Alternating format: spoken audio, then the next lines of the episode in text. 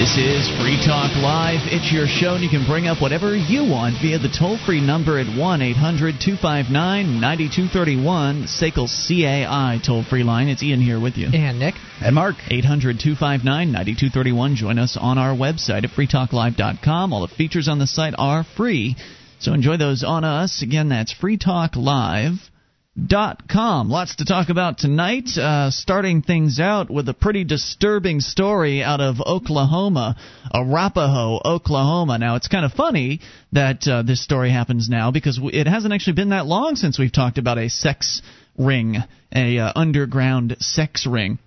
Now, the last time we talked about underground sex ring, it was a uh, child sex ring uh, going on up in Vermont, where a 12-year-old girl ended up dead, and that actually uh, sort of spurred a conversation between, or a bit of an argument uh, between you and I, Mark, about the the nature of prohibition and how, while the idea of child prostitution is repellent to pretty much everyone, it was my position that putting it into the realm of legality would take away a lot of the danger from the underground aspects of it. You disagreed, suggesting that uh, children could still go to uh, the police, for instance, children that were enslaved could still go to the police today without fear of being arrested. Like you gave the example of a 10 year old, you know, going to the cops and, and ta- telling on the child sex ring, expecting that he would get protected by the police. Sounds right. And it seems like a reasonable expectation on its front, unless that little boy happened to live in Arapaho, Oklahoma, where an Oklahoma sheriff has now resigned after an investigation revealed he was running a sex slave operation from his jail. Now, no, this isn't child sex, but it is a sex slave operation being run by the sheriff of the county. Michael Burgess surrendered to Oklahoma State Bureau of Investigation agents and posted bond Wednesday night, hours after he resigned as Custer County Sheriff amid 35 felony charges, including accusations of forcible oral sodomy, kidnapping, rape, and perjury, according to KOCO TV in Oklahoma City. Investigators said at one point Burgess oversaw wet T-shirt contests at the Custer County Jail. The 35 I think I've seen this article in the past. It's been it's a couple months old. Yeah, it's How a couple it? months old. Okay. Yeah, April 17th. Uh, the 35 charges against Burgess include bribery of a public official, indecent exposure, 14 counts of second degree rape, and rape by instrumentation. The Texas County District Attorney started looking into Burgess in May of 2007 after a participant in the Washita Custer County Drug Court program told investigators that Sheriff Burgess made her have sex with him on a threat of sending her to prison, according to the television station. Because of a conflict of interest, Custer County prosecutors handed the case to Texas County authorities. Burgess had been sheriff in Custer County since 1994. Residents said that if the accusations are true, it sends a bad message. One resident said that you can't really trust anybody, no matter if they're in power, because people in power abuse their power. Well, that's certainly the truth. If convicted on all counts, Sheriff Burgess could, uh, the former sheriff, could face a sentence of up to 467 years in prison. They said he's also involved in a lawsuit over accusations of inappropriate actions. A source in Custer County also said that while it's likely the county's undersheriff would take over, details of the secession will be ironed out, or succession will be ironed out. I wonder if this undersheriff could have possibly known anything about this. Yeah, you have to wonder about that. Exactly. I mean, if the sheriff is running the show on a sex slave operation, or, you know, fill in the blank, it could be running drugs. Certainly, there are sheriffs around the country that have been accused of, uh, you know, importing various different narcotic substances and distributing them to an approved network of dealers.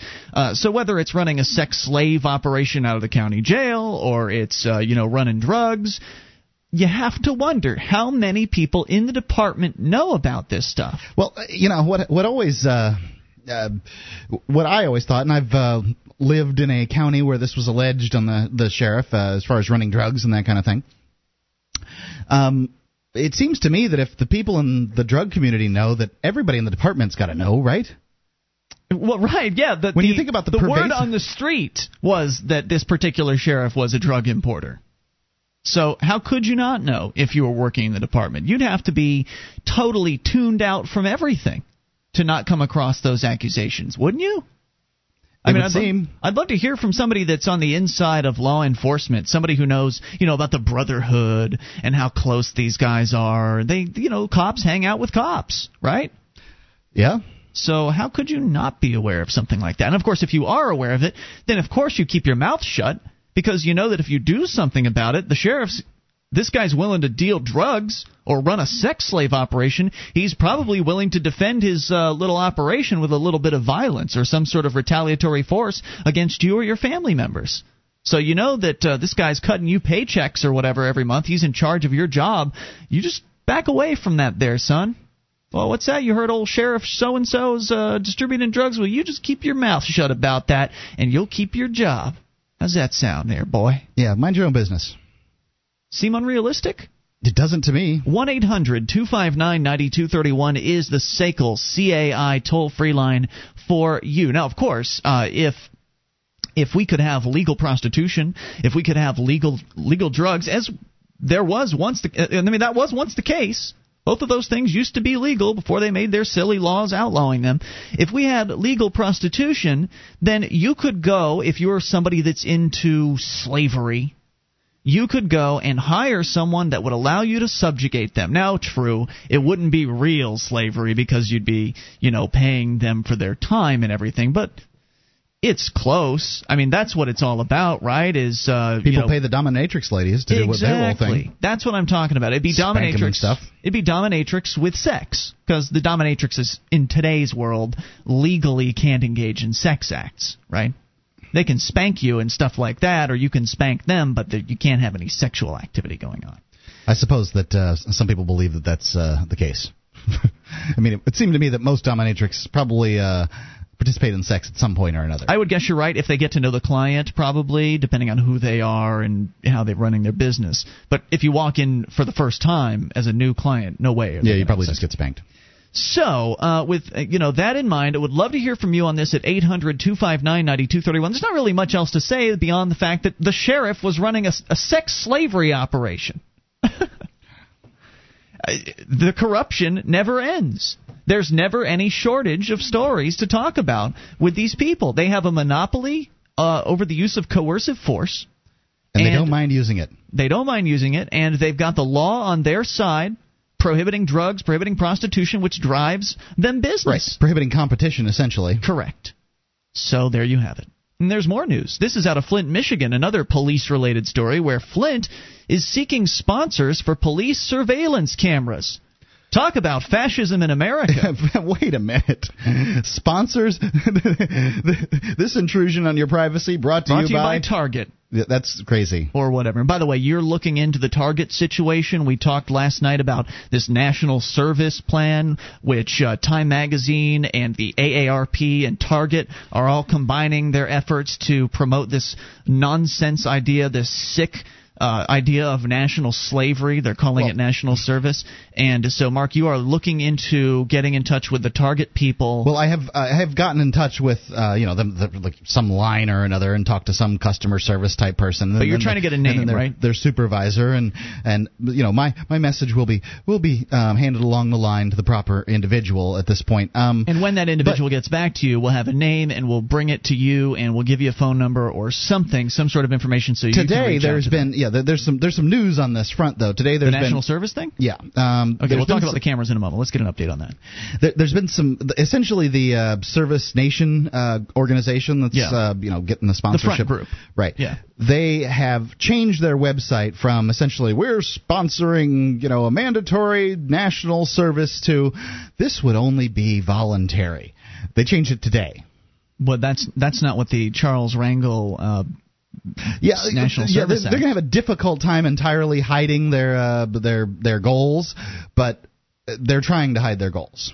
I see. Either they're either they're hiding their goals or they, you know, somebody was unclear as to what the goals were. I can't believe for a second uh, that Target knows that what they're uh, that they're sponsoring a uh, summit on the draft. I think that what they what likely how this was pitched to these companies was, well, hey, we've got a little program on volunteerism. Come on and Yeah. sponsor volunteerism in your community. And Car- Target is very community oriented, and Right. I, I, I, you know, they. I, I think that somebody just has, you know, just had no idea. Who who would imagine that? Please sponsor our summit on the draft. 800 259 9231 is the SACL CAI toll free line. We'll keep you in the loop as we learn more about this uh, Target situation. Uh, more coming up here about the police cameras. This is Free Talk Live.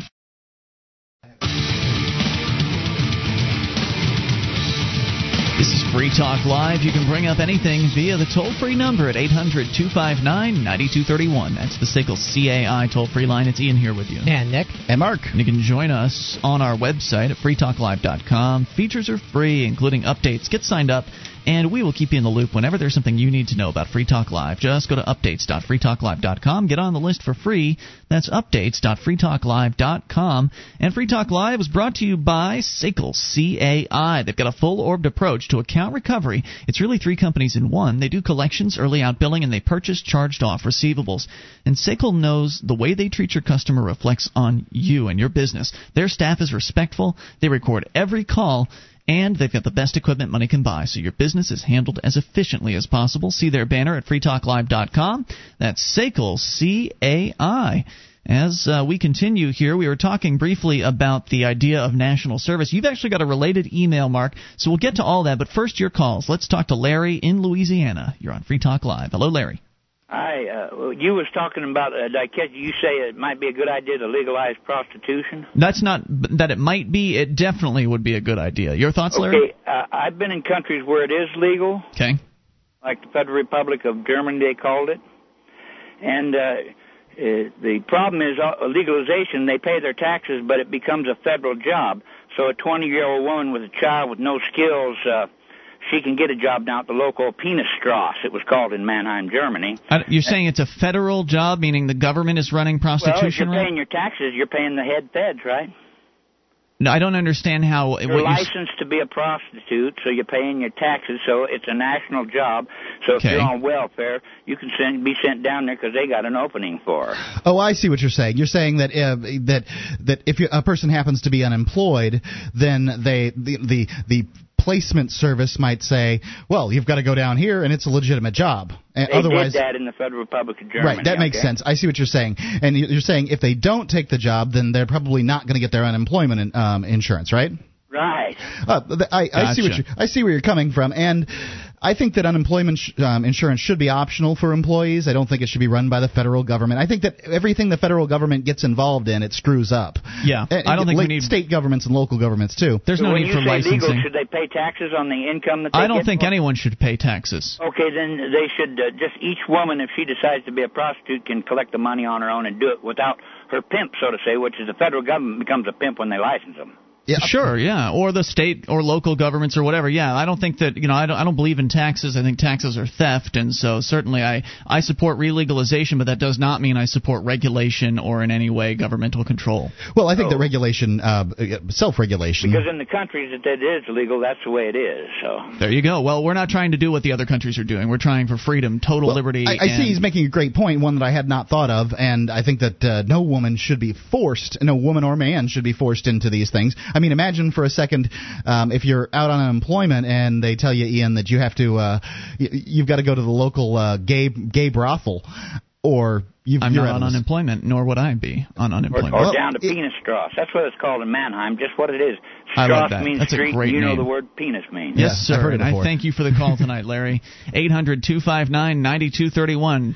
Well, I um, I don't have a problem with unemployment necessarily. I mean, even though it's a federal program, it's well, insurance that you pay for. Is it insurance? That's what they call it. Yeah, it's insurance okay. against being unemployed.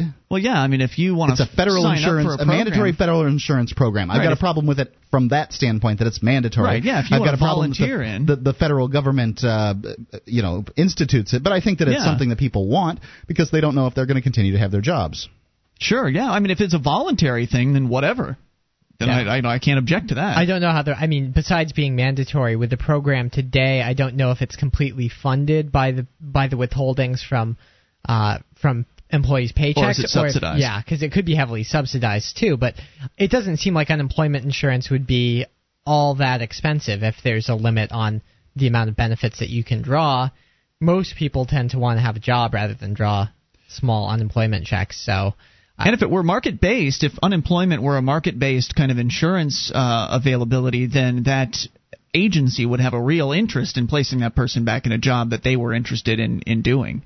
Uh, and of course, they would sign up in advance to, to consent that yes, I'm interested in taking these jobs in the event of unemployment.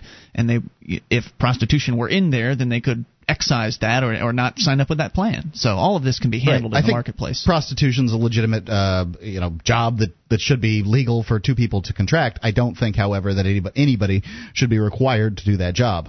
No, of course not. 800 259 9231. Uh, we again go to the story here out of Flint, Michigan in a moment. But actually, Mark, you had an email about national service, and I'd like to hear that. Yep. It's, uh, I'm not going to mention the name here, but it's pretty funny. Um, hey, Mark, for the love the love the show. I've changed my mind about a great many things after listening to your show for the past year. Some info on me: I'm a 37 year old software engineer with a major bank in Manhattan, aerospace engineering degree. Interesting aerospace engineering degree, working at a bank. Yep, those college educations. Anyway, did did four years active duty as an army officer. I'm not one for uh, writing or calling into shows, but the topic of national service on the uh, 28th of July show has uh, really got me fired up. I was an infantry officer in the Army, and your points about the military are right on. The military is frigging terrible. I learned nothing from my time but that the military sucks. I did my time and I got out. My experience in the military pro- provided me with nothing but stories and health problems. Thanks for all, thanks to all the vaccines from Uncle Sam. Now he's responding to a caller, Ben, who had suggested that well, the military's still good because you can go and learn skills. And we pointed out that well, you could learn those skills any old place without joining the military and becoming their slave for four years. And he's saying, hey, I was in the military for four years. He was an officer in the military for yeah, four years, and I got nothing. Yeah, with an aerospace degree. if if they think they can get me to do um, one more second of service in quotation marks, mm. they can uh, totally pack sand. If they think they can uh, take my wife to do service, they can go f themselves. I will move our family to Iceland, change my name to Bjorn von Hollenstucky. Uh, please keep this topic alive. I don't want people to forget about this. It's the worst thing I've ever heard of. Yeah, no doubt about it. Uh, we'll definitely be continuing on this topic. We've talked about national service for the, pretty much the history of this radio program. It's the winds have been out there blowing about it for years and years. This Charles Rangel character continues to reintroduce this particular piece of legislation, and now Time Magazine and some other organizations are really going to push hard to get this stuff passed through. I think to some extent calling it national service is it's also a loaded term because it doesn't make Yeah, the distinction between whether it's voluntary community mm-hmm. service or mandatory conscription. And I think there's a big difference there. I mean, some people would argue that doing a participating in a local blood drive is a form of national service. You're performing a service for your community, Sure. for your nation, but you're not being conscripted Right. to work for the state. Sure. For, right. There's something entirely different years. between going to the, the local blood bank or um, the blood drive at your church, depending on how big your community is, and uh, giving a pint of blood voluntarily to help your fellow man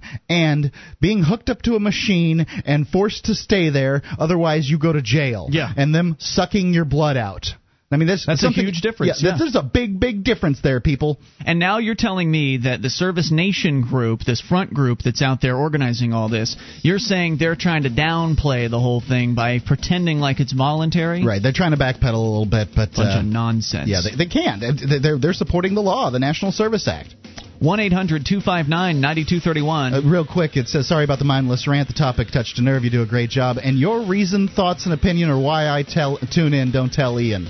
1 800 259 9231. You weren't supposed to tell me that. More coming Oh. up. Take control. This is Free Talk Live. Would you like to help others find Free Talk Live? You can help us advertise, market, and promote the show at amp.freetalklive.com. Consider becoming a Free Talk Live amplifier now for $3 a month and get some cool bonuses at amp.freetalklive.com.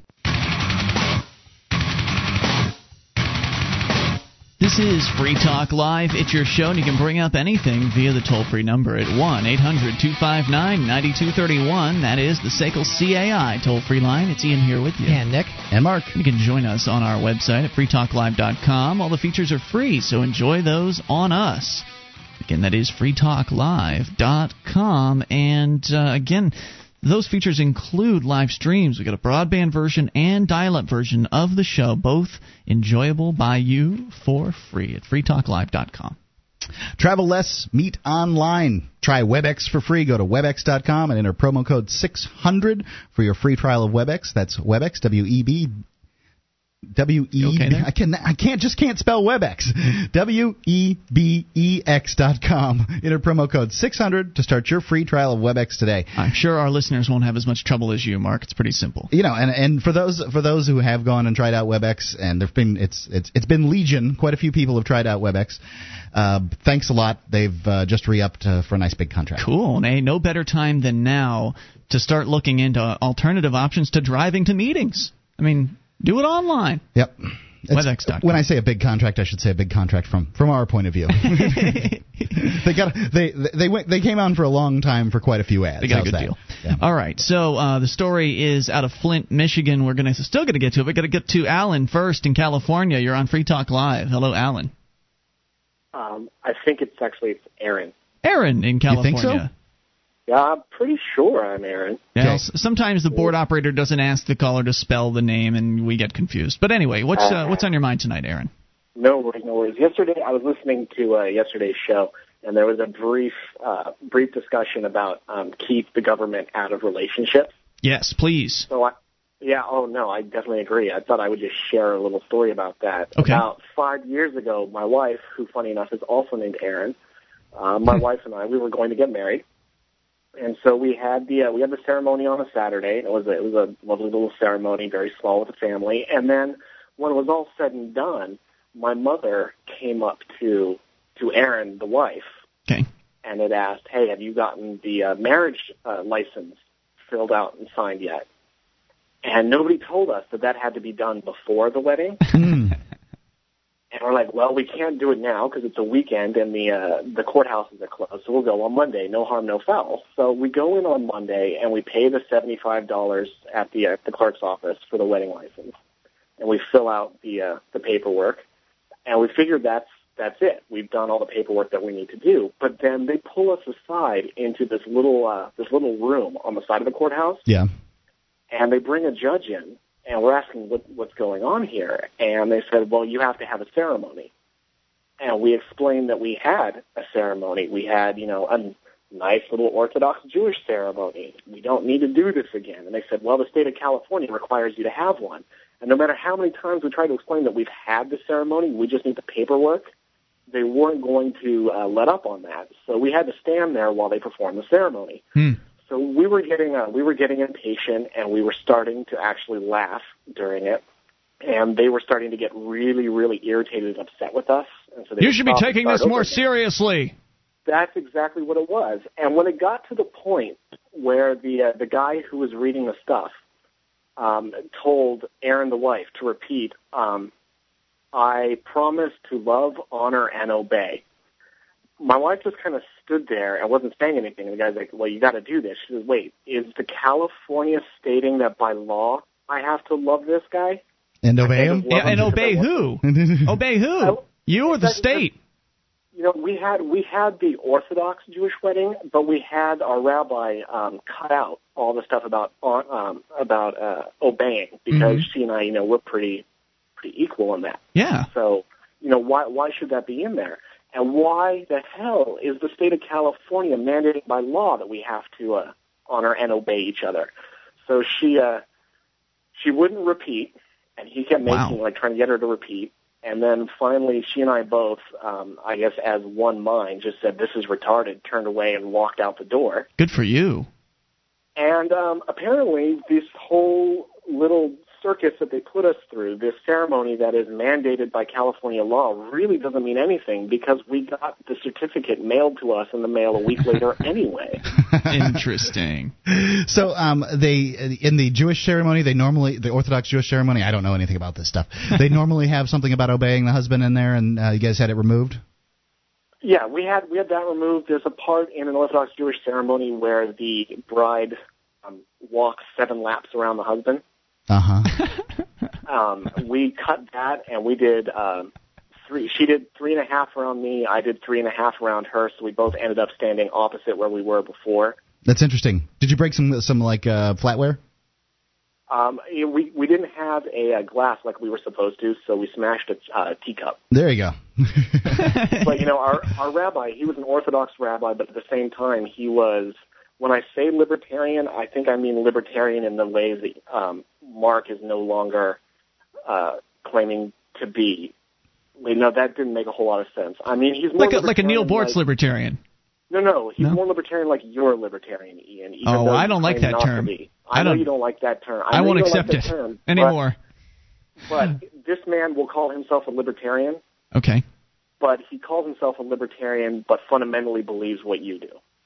Interesting. Okay, very good. Well, I think that you've had quite an interesting experience there. I mean, what do you take away from that? You signed their paperwork. Uh, presumably, you paid them money. They they they just basically signed off on the ceremony, even though it never really actually uh, fully occurred, huh? We never got more than five minutes into the ceremony. We never got. I never even got to uh, to say my state mandated vows. We just got to hers, and both decided that this was dumb, and just turned around and walked away, despite them yelling for us to come back in. Wow. Well, I think it's good I mean- news that uh, the, the the bureaucrats said, you know what, these people are going to live together, and uh, there's nothing really we're going to do about it. Let's just give them their little um, piece of paper and, and not Yeah. annoy them, because I'll bet you they could have bothered you in some way, shape, or form, and uh, you know the good sense just won out. Thank God, thank well, goodness. I can, I can I can tell you what I physically took away from this, other than this lame ass contract that they gave us, Mhm. which um, if I had it to do over again, I would have never married. I mean, I love my wife very much, but she and I both believe we would have never married because it's just a huge penalty under the state to do that. But, Sure, especially if you end up divorcing. Exactly. But all that, you know, all that aside, what I physically took away from this is we kept a copy of the actual um, paperwork that we filled out to get the marriage license. Okay. And up here in the county that we live in, um, the paperwork, it's, you know, it's just a Xerox sheet, a white piece of paper with the, uh, you know, the stuff that Xerox onto the front of it and you fill it out, you know, it's the application, right? Right. Um, the crazy thing is on the very top of the application, it actually says, you know, application for a California state marriage certificate. And it's got a picture, it looks like, um, word perfect, uh, clip art of like a little stick man and a stick woman like holding hands. But Right. the craziest thing is the actual title itself, the application for a marriage license, is written in this really bizarre like Halloween bloody font, like dripping bloody font. Weird. that is bizarre. We have no idea. They they wouldn't explain why they did that. That's just what it is. But we have that. Of of all the things about our wedding, we don't even have wedding photos because I mean, what do we need them for? We know what we look like. Sure. But we did frame the application, and that is hanging up just because of the bloody font. That's amazing. Maybe they just maybe it was just some bureaucrat having fun. I would you know, a little assume. joke, little inner office I- joke. It's got to be. Well, I'm thinking that not only is the application, you know, a little office joke, but I'm actually thinking the state-run ceremony is a little office joke too. If if we can just walk out of it and they'll still mail it to us regardless of what we do, that really just seems like they don't want to be, you know, doing their desk work and just want to take a break and talk to a human being at that point to force us to go through this. I- It's completely not necessary. Yeah, I think if there's something else you can take away from this is that I mean the general message here is that when government bureaucrats tell you what your choices are, when they tell you something, when they have an answer for one of your questions, it's not always the whole truth. In fact, many times it's a, an outright lie. I mean, they told you that you had to go through with this ceremony and they, you know, they made it very very clear that this was mandatory. You walked out and found out that sure enough it wasn't mandatory whatsoever. And we find that our friend Sam from the Obscure Truth Network is discovering that many things that are supposedly the way we think they are are absolutely not the case. And uh, so a lot of things can come from asking questions and non cooperation. And I thank you for the call tonight. It was a great story. 800 259 9231 is the SACL CAI toll free line for you. You can bring up what you want. Sponsoring police surveillance cameras. We'll talk about it in a moment. It's Free Talk Live.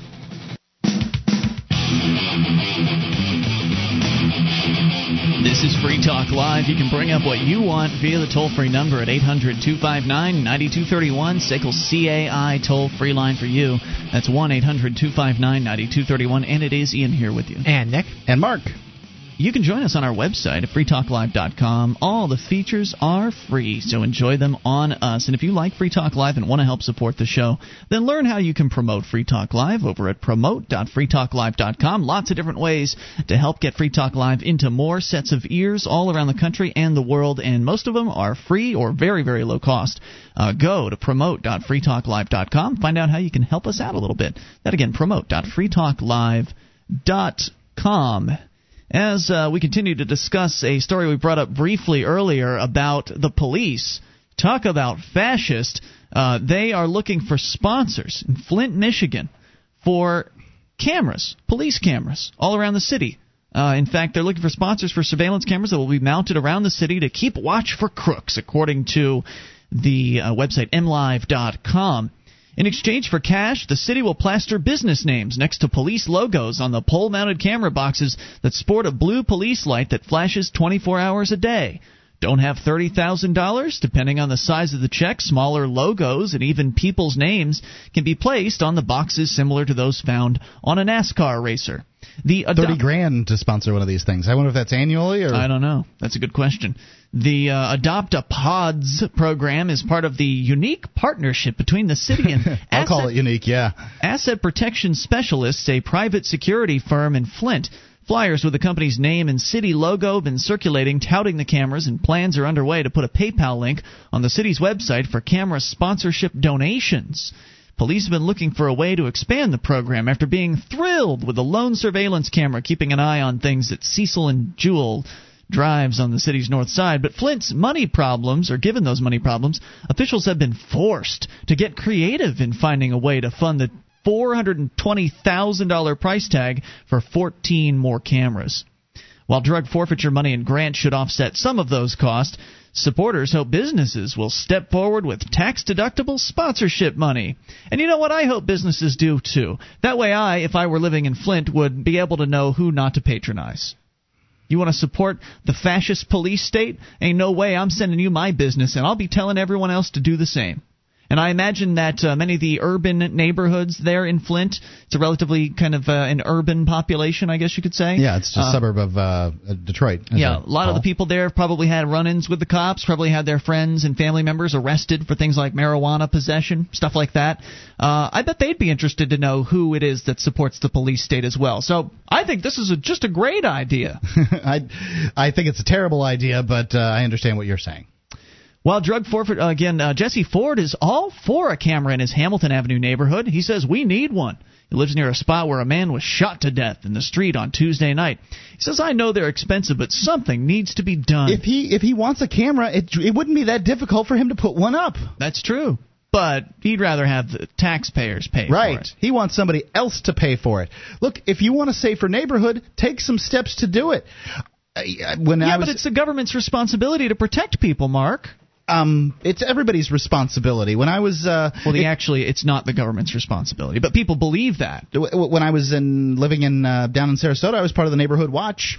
So you now know, that's actually effective, from what I understand. hmm You, I- when I saw people I didn't recognize in the neighborhood, I'd you know stop, ask them, hey, you know, can I help you out? Where are you going? That kind of thing. Neighborhood Watch was created because the government people just aren't effective at reducing crime. And they can't be everywhere at once. And I understand that people believe that the government's out there to protect them, which is probably why this guy expects them to put a camera up in his neighborhood. He's a taxpayer and he believes that they have an obligation to protect him. But what he doesn't understand is that the Supreme Court has ruled again and again that the government people have no obligation whatsoever to provide you with anything. Otherwise, they'd be obligated to get you a camera, right? About a quarter of the $400,000 price tag for Flint Township's network of 24 police cameras was paid for by businesses who wanted cameras on their property, with the rest of the cost coming from Business Development Authority. Although sponsors for the Flint cameras won't have their pick of an exact location, the arrangement troubles the head of a Lansing based government watchdog group. He says if it's such a good idea, why not use tax funds for the cameras? Although cities commonly partner with private businesses for services, he says they don't usually go to the extent that Flint is trying. Chamberlain worries that areas with more cash may get preferential treatment, while poorer sections get less cameras. The journal couldn't You get reach fewer cameras. The journal couldn't reach Flint Police Chief David Dix for comment on the plan. Remember, this is the same guy that's going around telling people to pull their pants down or pull their pants up. It's the same city. Oh well, I guess he's going to take a bite out of crime. Steve Mellish. I wonder how many times these cameras will be used to identify pants offenders. Yeah, I wonder. Anyway, Steve Mellis, the financial manager for Asset Protection Specialists, the company the city is teaming up with here, says they're looking for a mix of cameras, and so far, no one has stepped forward to sponsor one. well, good. Yeah. So there you go. Uh, you know, I, I just I, it, the, the, cameras disturb me. It disturbs me that uh, you know the the ever watchful eye would be out there, um, just you know keeping an eye on people. The the fact is that they uh, they don't deter crime from uh, the statistics that Great Britain shows um, that uh, streetlights, in fact, are a better deterrent uh, for crime than cameras are. It's true, and uh, I, I have to say I don't have a problem with cameras if they're on private property. I don't mind one iota being photographed while I'm shopping at Walmart, uh, when I'm in the parking lot, when I'm at an ATM machine, stuff like that, in a bank doesn't bother me a bit because I understand that those are private property owners and they have and reasons. You choose to come on their property. I've chosen to come on their property, and they have reasons to have those cameras to help keep their costs down in their business and to prevent robberies if they happen to be operating a high risk business, like say a bank is operating. So it's totally understandable in those cases. Uh, but when it's the government doing it, then they're using those cameras to try to hurt me. They're using those cameras to try to catch me doing something that they have determined should be illegal, whether it's walking down the Right. street with my pants around. and the problem is with that is there's no way to know all the things that are illegal. It's true. And even the government people admit that they do, they themselves do not know all of the things Yeah, that th- are they don't know until the, the they the, until one of them remembers and then figures out that you're doing it wrong. But of course, they never remember when their little buddies are doing it wrong. Mm, yeah, exactly. So 1 800 259 9231 is the toll free number here. You're welcome to comment on that or bring up what you want. Still to come here tonight Army recruiters and how they're treating teenagers around the country, or at least in one place. It could be a place near you. Brad Spangler, in the meantime, over at bradspangler.com, uh, apparently saw Bob Barr recently, the so called libertarian presidential candidate. And I know that uh, over on Free Minds TV, Nick, you and Toby have been following the Bob Barr situation and, and have some pretty harsh commentary towards the Barr campaign recently. Well, w- yeah, we got some pretty harsh commentary in return because uh, uh, you and Toby had actually gone up to the Burning Porcupine Festival here in Grafton, New Hampshire. That's right. Where there was a mock funeral for Bob Barr and the Libertarian Party, kind of. It was very cute. It was fun. Right, kind of saying that the party had jumped the shark, and um, You can see footage of that, by the way, at freekeene.com. yeah, and it actually filtered out to places like I know FreedomsPhoenix.com was carrying it, Yep, and third party watch Third as well. Party Watch, which is apparently owned by Bob Barr's people or something. well, like that. the review of the film was pretty. Uh, they definitely editorialized it heavily. Yeah. Um, you can read that over there. But most people on those sites, at least the ones leaving comments, were uh, unfortunately Barr supporters. They didn't well, those really are political sites. I mean, they're they're sites that are inhabited by people that are third party or, or libertarian party adherents. So when they what they saw was these uh, the, the way the story was put, as you say, they editorialized it. The way they pr- um, promoted the story was that losers from the Libertarian Party they just can't get over it, and look what they're doing now. Uh, well, first of all, what they need to understand is the Bob Barr funeral, the Libertarian Party funeral, was not organized by Libertarian Party losers or Libertarian Party members at all. It was, in fact, organized by people that aren't even connected to politics in any way, shape, or form. There were a few Libertarian Party members that attended the funeral, but as far as the people that put it together, the primary individuals behind the funeral, a bunch of market based uh, voluntarists. They didn't want to affect any party changes. They certainly weren't at the convention, and they didn't. I don't think they cared.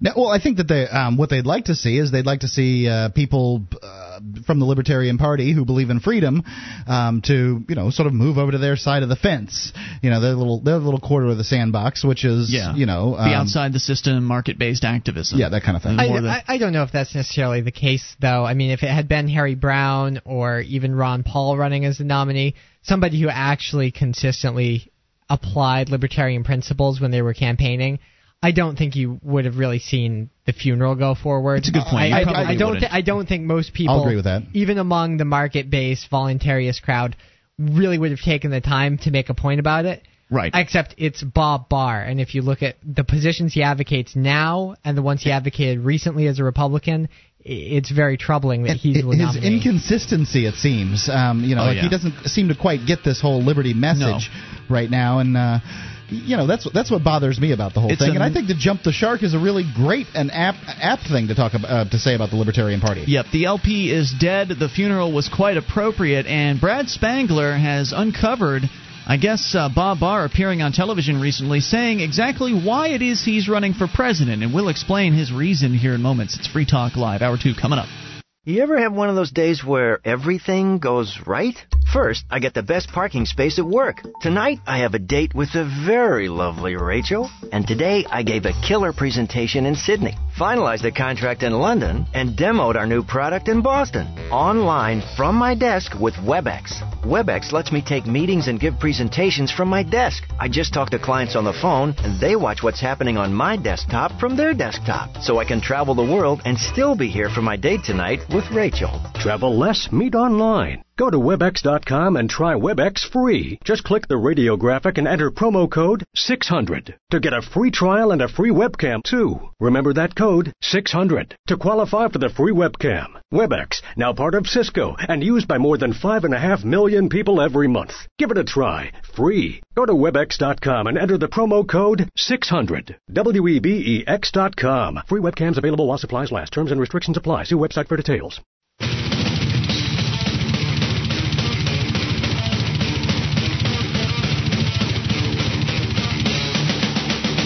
This is Free Talk Live. You can bring up whatever you want, toll free at 800 259 9231. That is the SACL CAI toll free line as we launch here in hour number two of the program.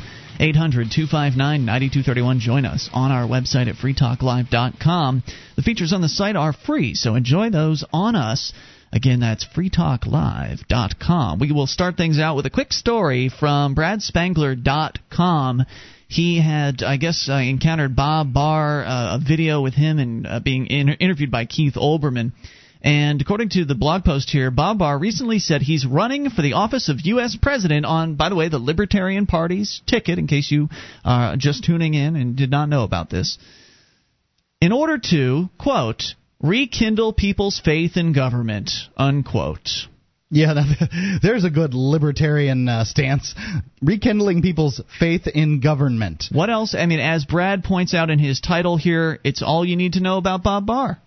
If you love liberty, then you understand that government is the enemy, that government is a dangerous construct. That Well, at, at the very least, you understand that uh, philosophically, it, it's it's evil. That's why they use the terminology "lesser of two evils," and um, that it's inefficient. It just doesn't work. And the biggest problem we face as libertarians, uh, or ah, not even I don't want to call myself that, people that love liberty, is is the government's cloak of legitimacy. Is that people do have faith in government and breaking that down is very, very important. And you've got a candidate running for the Libertarian Party who's saying that his purpose is to build that up? I mean, that's nutso. It, it, yeah, it I don't does- care It doesn't what make is- any sense at I all. don't care at this point what Bob Barr comes out and says about, oh, I, I've changed my mind on the war on drugs, which is what he claims. He claims he understands it's a failure now. And I don't know what else it is he's come out and changed his mind about, but Now, I he's a former care. Georgia senator. Is that right? Uh, I think he was a rep. Okay. He was a rep, uh, U.S. House of Representatives member. Just wanted to, uh, you know, set the stage for people who might not know who this gentleman Oh, is. this guy was a he. The funny thing about Bob Barr is years ago. The Libertarian Party ran a concerted campaign against him in Georgia. He was identified as one of the worst drug warriors in Congress, and they they ran hard and campaigned against this guy and, and helped. They weren't the only people campaigning against him, but they helped get him kicked out of office. I think it was back in 2002. Now the guy's their presidential nominee. It's very odd. Right. And of course, I was suspicious right off the bat, as were many other people. And uh, of course, Nick and Toby over at Free Minds TV at freemindstv.com. You guys have been discussing it over the last few shows. Some of your emailers very upset that you are critiquing the Libertarian Party in this way. I haven't gotten a lot of emails about that. Uh, but certainly, people out there listening are, you know, that are sort of these party adherents. They're very upset at the fact that people who formerly called themselves libertarians are now distancing themselves from the party as a result of this, and they're trying to they're trying to call us losers and that hey, you're just a bunch of quitters, you're running away here. Shouldn't you fight for what you believe in? Shouldn't you get active in the party and try to take it back? try to wrest control back from those who have uh, taken over the party from the inside, so you can nominate your own people? You should. No. If, you should if you feel like it. Right, and I don't because it's a big waste of time. Trying to overtake another, you know, trying to overtake the organization from inside requires a, a lot of time and effort, and, And, and what has the organ- politics? and what has the organization brought Not so far damn on, thing. on the national level? Really, nothing.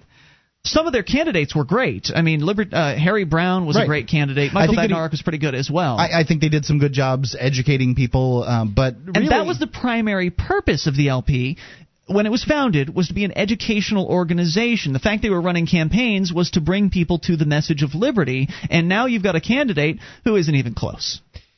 Yeah, I mean that. Well, the the real primary purpose of it was education. They, you know, candidates always say they're running to win, and at lower level offices, I mean, you might get a state rep elected as a libertarian. It's happened before. I know it has in New Hampshire, um, but you're not likely to win the office of the president. And Bob Barr is not. A lot of people within the party are excited, the political types, because he's going to get 10 percent, and they're willing to trade basically all of the party's principles for votes for 10%, which is what the Republicans and the Democrats did, and that's Right. why we have politics as usual. So realistically, Bob Barr's still not going to win, and you've just destroyed your message. Right, but if we were to believe these party adherents, the only solution to liberty in our lifetime is to really fight back and go to the next Libertarian Party convention and spend thousands of dollars, you know, hundreds of dollars to fly down to Atlanta or wherever it is that they're going to hold the next convention and try to amass much uh, enough supporters in order to get in there and change things back to the way we think they should be. Well, I don't care anymore because if you can win that battle, which is hard enough to win because the party again has been overtaken by unprincipled, uh, Uh, you know, what essentially are neoconservatives at this point, at least in comparison to the old ways of the party. Uh, it's just a big waste of time and effort because even if you can succeed at taking back the party, then you've got to go back into the realm of the rest of po- the political world and fight against the other political parties in which the deck is completely stacked against you. So it's really to keep trying to win through the political system, at least as far as the national level is concerned, because they have been having some success here in New Hampshire. Not necessarily the Libertarian Party, but the politicos have been having success. But to try to keep fighting back at the national level is a tremendous waste of time and effort, and it's a fool's errand for anybody that's attempting it. I wish them the best of luck, but I'm not playing anymore. Certainly at the national level, I think it, it's unlikely. Of course, you know, Bob Barr was only nominated by a narrow margin, too. So if the party adherents want to fight it out, maybe actual libertarians will win out if you know if that's what people want to spend their time on. I think Mary Ruwart in the last round of voting there got like 46% of the vote. So it was it was a very close. I guess It's going to be worse next time because Oh, the Barr candidacy is going to open the you know make the tent bigger, and these un, more unprincipled people are going to come into the party, and it's going to become even more difficult. So I'll save my money and spend it on real activism that makes sense, uh, activism outside the system or market-based activism. We're going to talk a little bit more about somebody who's in, engaging in that. But real quick, some more comments from Brad Spangler at bradspangler.com. He points out that Barr says he's running to rekindle people's faith in government, and that's an anti libertarian agenda. Now, agorists, in particular among libertarians, recognize that perhaps the most crucial task in the process of building a revolutionary libertarian class consciousness is attacking and destroying faith in government. Only a fool or a villain would want to restore people's faith in government, because both the supposed moral legitimacy and the supposed practical utility of government are lies. They're myths, tales, and whoppers. BS. Those falsehoods are not merely lies, however. They are the lies that form the foundation the entire system of oppression known as government rests upon.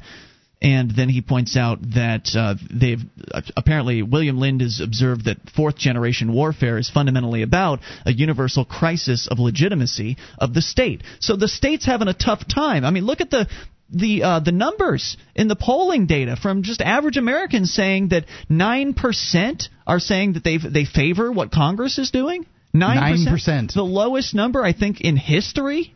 Something like that. So it's clear to these people that have a stake, a vested interest in the state and the political system, people like Bob Barr and his supporters, it's quite clear to them that the legitimacy of the state is in danger. And that's why he's out there saying he wants to restore people's faith in the system.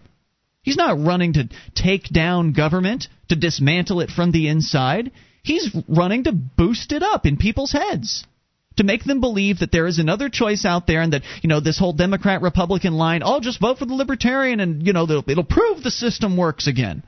The system doesn't work. It's inherently broken because that's what government is. It's just a broken sick twisted system being forced upon people at the threat of violence and to have this guy out there labeling himself as a libertarian and touting eh, very clearly anti liberty ideas and an anti liberty agenda is despicable. And anybody that cares about liberty that is supporting this man needs to take another look.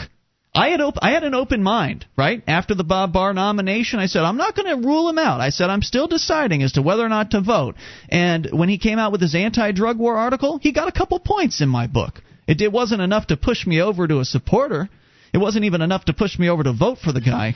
And with this news, no chance now. Well, it could be, you know, like a slip of the tongue. I mean, it's No. just it's with one phrase. Give No. people, uh, you know, Nope. b- believe in Well, government it or whatever. could be, but it's not. I mean, if you look at it, it's just he's not a libertarian at all. That's a clear message that uh, that he has sent to those of us that care about liberty, and I wanted to make sure you heard it. 800-259-9231. That's the SACL CAI toll-free line. You take control. It's Free Talk Live.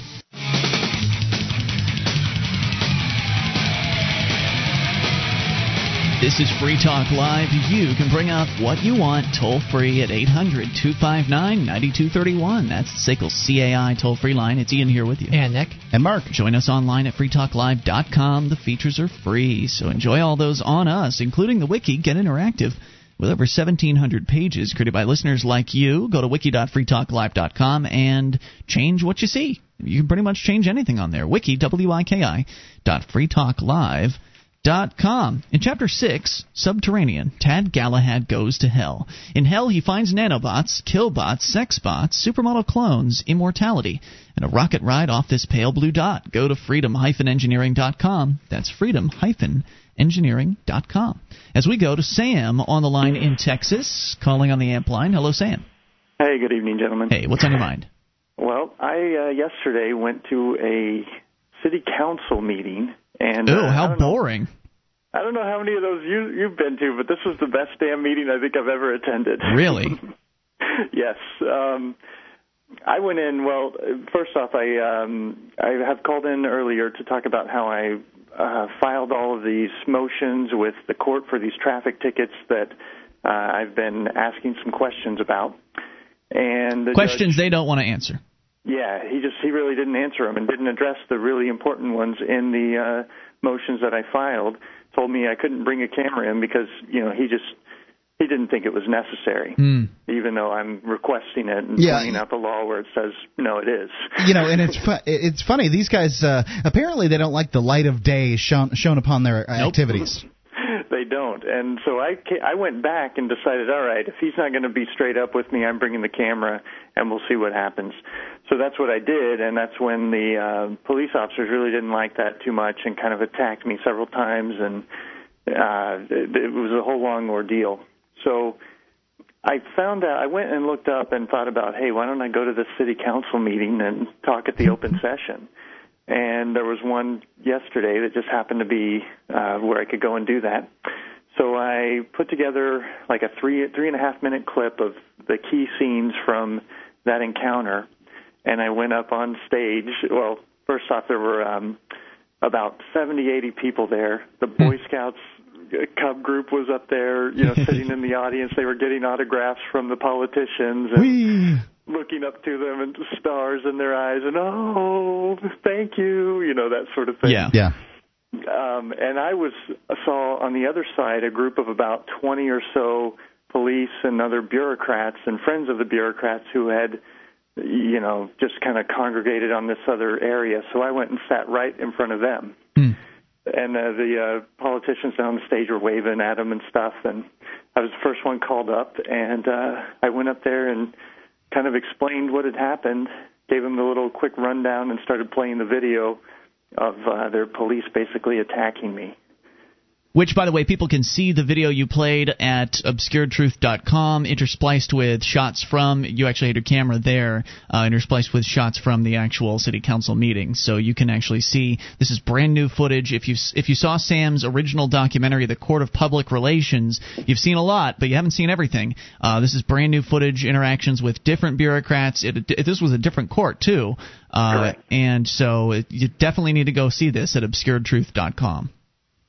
Yeah, I mean, it was just amazing to um, sit there and put these arguments forward. What I basically did was went in and say, all right, you people claim to be upholding all of these values and these principles. Well, here's some footage showing how you're just simply not doing that. You're stepping all over my rights. Um, your officers are telling me they're not, they don't care or don't know if they swore an oath to the uh, constitutions, and they're here strictly to follow the orders of the judge. Is this the kind of company that you people run? And then I just let them sit in the silence and had the camera there filming their body language as they're squirming in their chairs, and oh, it was beautiful. Yeah, it was it was a good video. The only thing that could have made it better is if you actually had another guy with a camera in there getting shots, like real close up shots of the the uh, the city council members, so you could really see him sweat. Because the resolution from as far back as you are is uh, it leaves a little to be desired, and that problem should be remedied when you get up here to New Hampshire and you've got a whole bunch of people helping you out with this stuff. It will be, yeah. They do have their own public television network, so I'm Mm-hmm. going to see if I can get the footage from that. They don't, they didn't Ah. post it to the web for some reason, so I may be able Really? to actually get that. They didn't show that to it. everybody? Oh, how No, interesting! for some reason they don't show the uh, public comments section. Huh? Only the official business. Isn't that odd? That is so, strange. wha- any reactions from the crowd? Any any kind of uh, b- besides you showing the footage to the uh, the elected It was- officials? You could hear a pen drop as I walked off the stage. I mean, it was dead silent. The next lady that came up was one of these people who had made it her life mission just to hassle the bureaucrats. Uh-huh. And she's like, man, that's a hard act to follow. the police have never treated me that bad.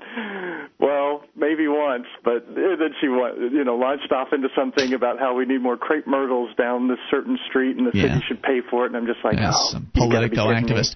So now, So one of the things you mentioned in your video was right after you'd finished showing the footage to these uh, so-called officials, these city council people. You you actually demanded that they respond to you in writing within five days. Right. Now they have actually responded. One more thing Really? I wanted to go to Oh, say okay. before we move on to, from there. Yeah. I went around the back of the uh, auditorium there taking some B-roll shots, and I was approached by three different newspaper reporters. One from the Dallas Morning News, and Wow. I forget who the other. Now two were they're interested. Yeah, now they're interested.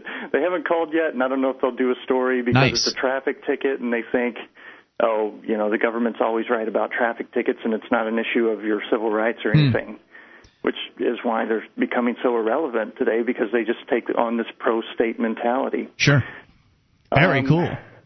So, So that's a neat yeah, they- idea. If the media is ignoring you, show up at a city council meeting where the media is, and uh, and make your presentation there. That's cool. And there's also a uh, 50th anniversary celebration for the police coming up. I'm thinking about going to that well.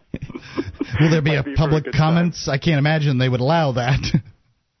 It's a, it's an open event, Mark. I I, I can't imagine them telling me otherwise.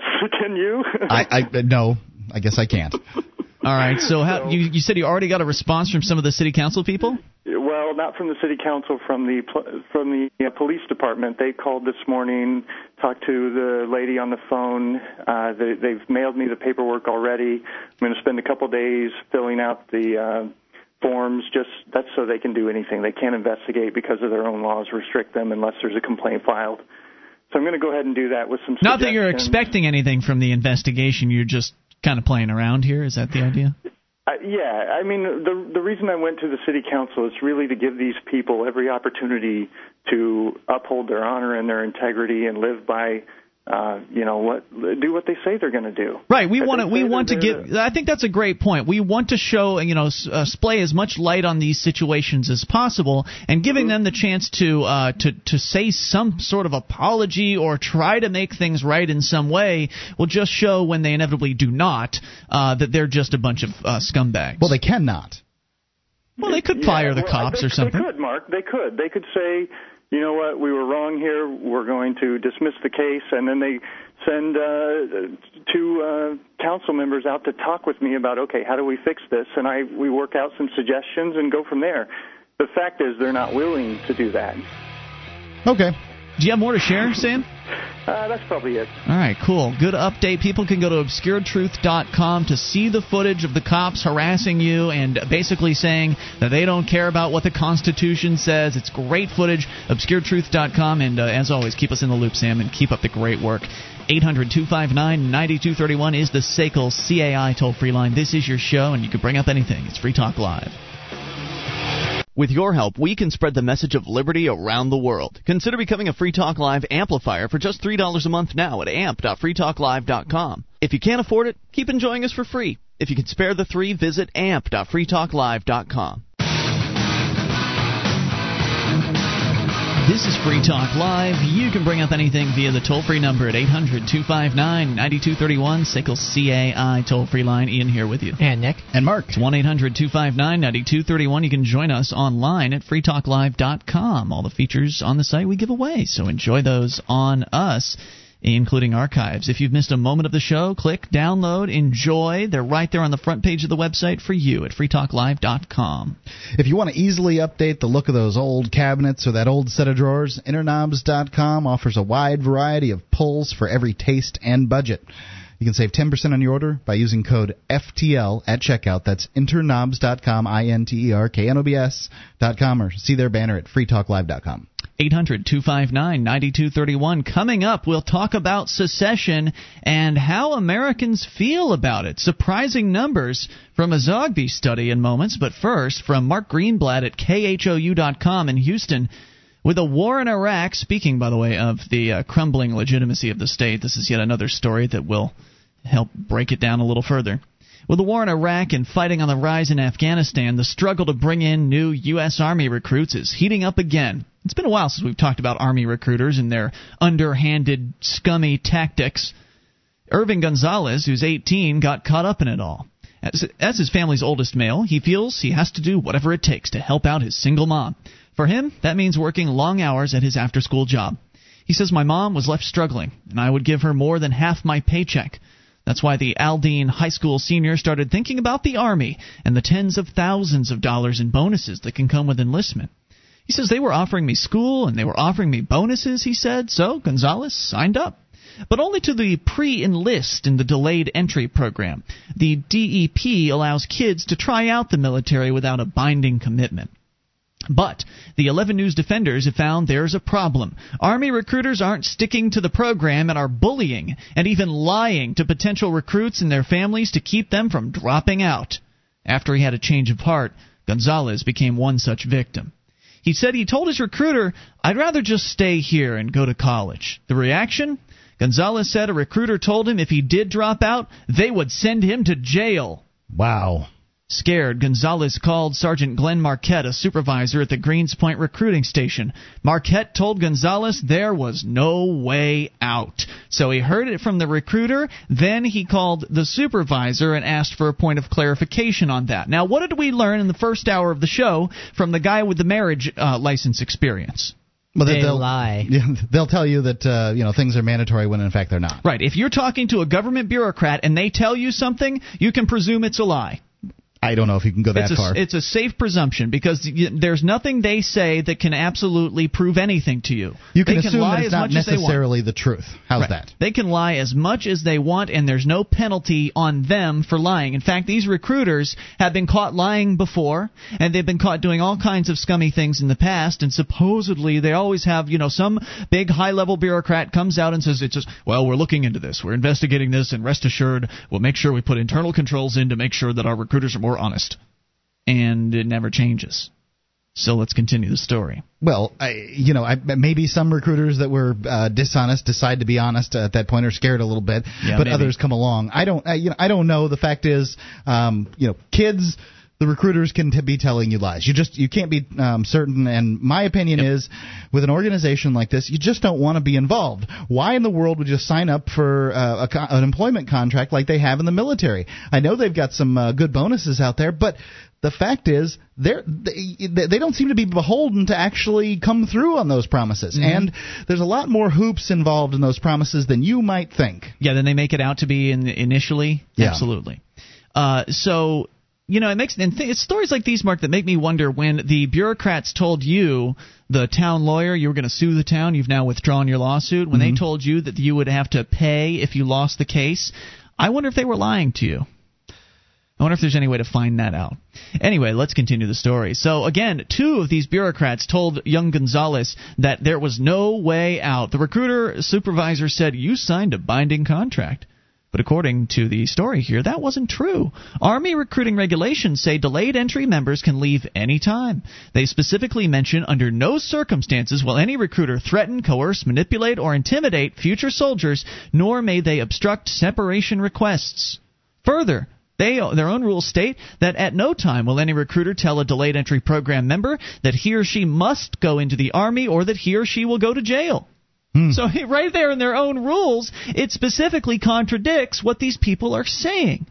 Now, do you think these guys will have any sort of price to pay for, for lying in this case? I I don't know. I mean, getting caught is not a good. Uh, it's is not good when you're. You know, obviously they're incentivized to uh, get their uh, recruit numbers, but getting caught lying isn't particularly good for you. I wouldn't think. When Gonzalez asked Marquette what would happen if he just didn't show up for service, a phone recording captured this reply. And guess what? said Marquette. You're AWOL. Absent without leave. You want to go to school? You will not get no loans because all college loans are federal and government loans. So you'll be blackbarred from that. As soon as you get pulled over for a speeding ticket, they're going to see you're a deserter, they're going to apprehend you, and take you to jail. Marquette continued, So guess what? All that lovey dovey, I want to go to college and all that, guess what? You just threw it out the window because you just screwed up your life. Wow. Eric Martinez, 17, is You another. don't think young- that scares a young man? I Hell mean, that's, yeah, that's scary. That scares the crap out of people. and they don't know better. They haven't read the rules. They don't know all sure. the bureaucracy. How could they? I mean, you're talking the, the the code of military conduct or whatever it is. That's this. It, it, it's it's tomes and tomes of law. Anyway, Eric Martinez, who's 17, is another young recruit who also changed his mind. His mother said they make it seem like there's no way out. She said that uh, the nearby National Cemetery constantly reminds him and his mother of the risks and horrors of war. She tells me about the stories that happen in Iraq, and some people kill themselves or get shot, said Eric. But when Martinez was told, uh, or rather, when the, Martinez told that to the recruiter that the army assigned to him, he said he too was threatened, and then his mom decided to intervene. Uh, intervene, but when she spoke to the Greenspoint recruiting station, they told her too that Martinez would be AWOL and go to jail if he didn't show up for service. Wow. This isn't the first time the 11 News defenders have found these sorts of problems, and at the very same recruiting station location. So, so much for them changing their ways, huh, right. Mark? I was just well, I was wondering whether uh, the possibility existed that they could there could be some confusion over what the rules were and that kind of Uh, thing. I think that's unlikely. I know the recruiters know that you you have the ability to opt out, and most of the most people who sign up for delayed entry don't know that. But having known people who've signed up for it, even some of the recruit, I mean, a good number of the people who sign up also understand that until you actually go to basic training, you have the option to walk away. So- the recruiters knew what they were doing. Yep. When we see these stories happen, uh, the bureaucrats getting caught red-handed doing something they're not supposed to do. Usually, again, some uh, some big wig in the bureaucracy will come out and say, "Don't worry, we're cleaning this problem up. We're investigating. We're going to talk to the people involved and uh, discipline them as necessary." And you know, maybe this won't the, happen again on my watch. Right, and if something really egregious happens, then they might even transfer the guy. You know, they'll transfer him somewhere else. Oh, he's no longer with us, and you know this is under control. And then they wait for the media attention to die down, and everything goes back to the way things were. And there's more to the story. Again, remember, this is the same recruiting station that the very same news company here uh, investigated back in 2005. In May of 2005, we found another recruiter from that station, Sergeant Thomas Kelt, had left this phone message to a high school student. This time, the issue was simply keeping an appointment to talk. Just keeping an appointment just to have a discussion. Here's what he said. So he hadn't even signed up yet. This is one of those. My, uh, from my understanding, you know, they they they call, they call you up on the they do you know they they do phone solicitation. Oh, yeah. Outgoing You know, cold calls. They Yep. get the they get your number out from school or whatever, and they they're like, hey, how you doing? This is the recruiter. I want to talk to you. It'd be really great. Tell you some of the opportunities we got going on here. Yeah. Da, da, da, da. Money, school, come Yeah. on down, let's Yeah, chat. And you know, you may or may not set an appointment. I, I know I set one of the appointments just because you know you're in You're high pressured. school. Well, well, that- They're high pressure, man. They're worse than the most high pressure sales. I don't think you're used to it um, in that particular. You know, at, at, in high school I wasn't used to it. Here was some adult who was interested in my time. Mm-hmm. You know, I was the kind of um, high school guy that wanted to, you know, please. So I, yeah, let's sure. I'm not going to sign any pieces of paper, but that sounds like fun. I'll go down and take your little test. I like doing well on tests. I'll give you the first sentence here, and then we'll continue the story. This is uh, from the message the recruiter left him. By federal law, you got an appointment with me at 2 this afternoon at Greenspoint Mall, okay? We'll come back with the rest here in moments. 800 259 9231. Hey, this is your tax dollars at work, right? This is Free Talk Live. You can bring up what you want toll free at 800 259 9231. That's the SACL CAI toll free line, and it's Ian here with you. And Nick. and Mark. 1 800 259 9231. You can join us on our website at freetalklive.com. Features there are free. And if you like the show and want to help support Free Talk Live, become an amplifier. Just go to amp.freetalklive.com to get on board with the AMP program. AMP stands for Advertise, Market, and Promote. And the idea is you send us three bucks a month. We take that money, reinvest it into the show, and get on more radio stations around the country, as well as more internet connections, and thereby spreading the message of freedom and liberty as far and as wide as possible. So get on board and get perks like access to the AMP only call in lines, chat room, forum, and more. All the details at amp.freetalklive.com. The story from KHOU.com 11 invest in one of those investigative TV teams. You know, I, I, I like the work those guys do. They they're usually pretty good at uncovering some nastiness in the world, and boy, have they uncovered it in this case. National, uh, federal military recruiters lying, threatening, scaring teenagers into coming to uh, to join the military. Many of them who had already signed up for the delayed entry program, which you can get out of by the military's own rules. You are not in the military until uh, a, a certain point, and the delayed entry program is not that point. So these guys are lying and they're threatening and they're yelling and they're scaring these kids. And there's some breaking news that I mean that just happened within the last couple weeks, but it's been going on at this one recruiting office in Texas, in the Houston area. It's been going on for years. And this very same uh, organization, 11 News Defenders, they found the very same sorts of problems at the same location back in 2005. It's amazing. And- Uh, the, the, the, the story where the uh, recruiter said that under federal law, you got an appointment with me, boy. You better be there. That's what we're talking about now. Yeah. That that that's the most amazing of them all. Right. I, I just, I mean, it's an appointment. Yep. So this is uh, we're talking about Sergeant Thomas Kelt back in 2005 left a message for a young man who had scheduled an appointment. Probably the recruiter called him up, said, "Hey, come on down. We'll talk to you about the opportunities. Uh, we got money for you, signing bonuses. Come on down. We'll talk about it. All right, sure. I'll schedule an appointment. How about two o'clock on this day? All right, great. We'll see you then." And then he makes this phone call and leaves this message, and th- that was recorded on their answering machine. So. By federal law, you got an appointment with me at 2 this afternoon at Greenspoint Mall, okay? You failed to appear, and we'll have a warrant, okay? So give me a call back. Our investigation into that. I can only call, assume that he was ducking the uh, the, the gentleman's calls, um, the, the Yeah. you know the, the recruiter's calls. as a lot of kids do when they get fed up with this crap. Well, you know, I mean, uh, kids don't understand, uh, you know, the importance of appointments and that kind of thing. And if you make an appointment with somebody, even a recruiter, and you don't want to go, call them up and say, "Look, I'm not going." Now, with these recruiters, likely they'd threaten to throw you in jail. Right, it's scary to talk to these people. I, and and I, I I understand that portion too, but you know, I mean, when you make an appointment with someone, have the respect to, uh, you know, call them and let them know what's going on. Now get this. Their investigation at that time led to a call or into that call led to the army announcing a national stand down so all of its recruiters could re-examine their methods and regulations just like we suggested they would. Oh yeah, we're looking into this. Trust us, we're going to iron this out.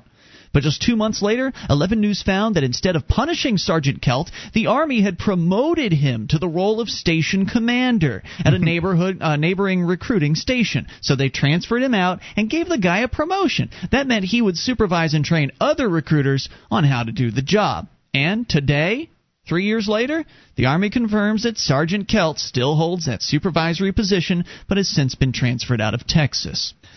So we Wow. caught up with Sergeant Marquette to ask about these latest incidents, where again the young men in the delayed entry program have been threatened uh, with jail if they, uh, you know, do not continue with the program.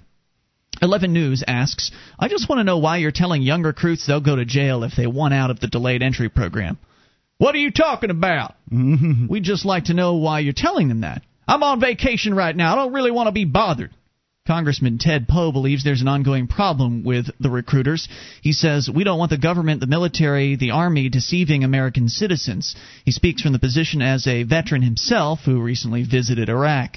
We now shared with him 11 uh, figures that we obtained from the army that track how recruiters have been doing since our story three years ago. Turns out that instead of going down, allegations of wrongdoing are actually going up. In 2005, 836 complaints were filed against uh, military recruiters, or rather army recruiters.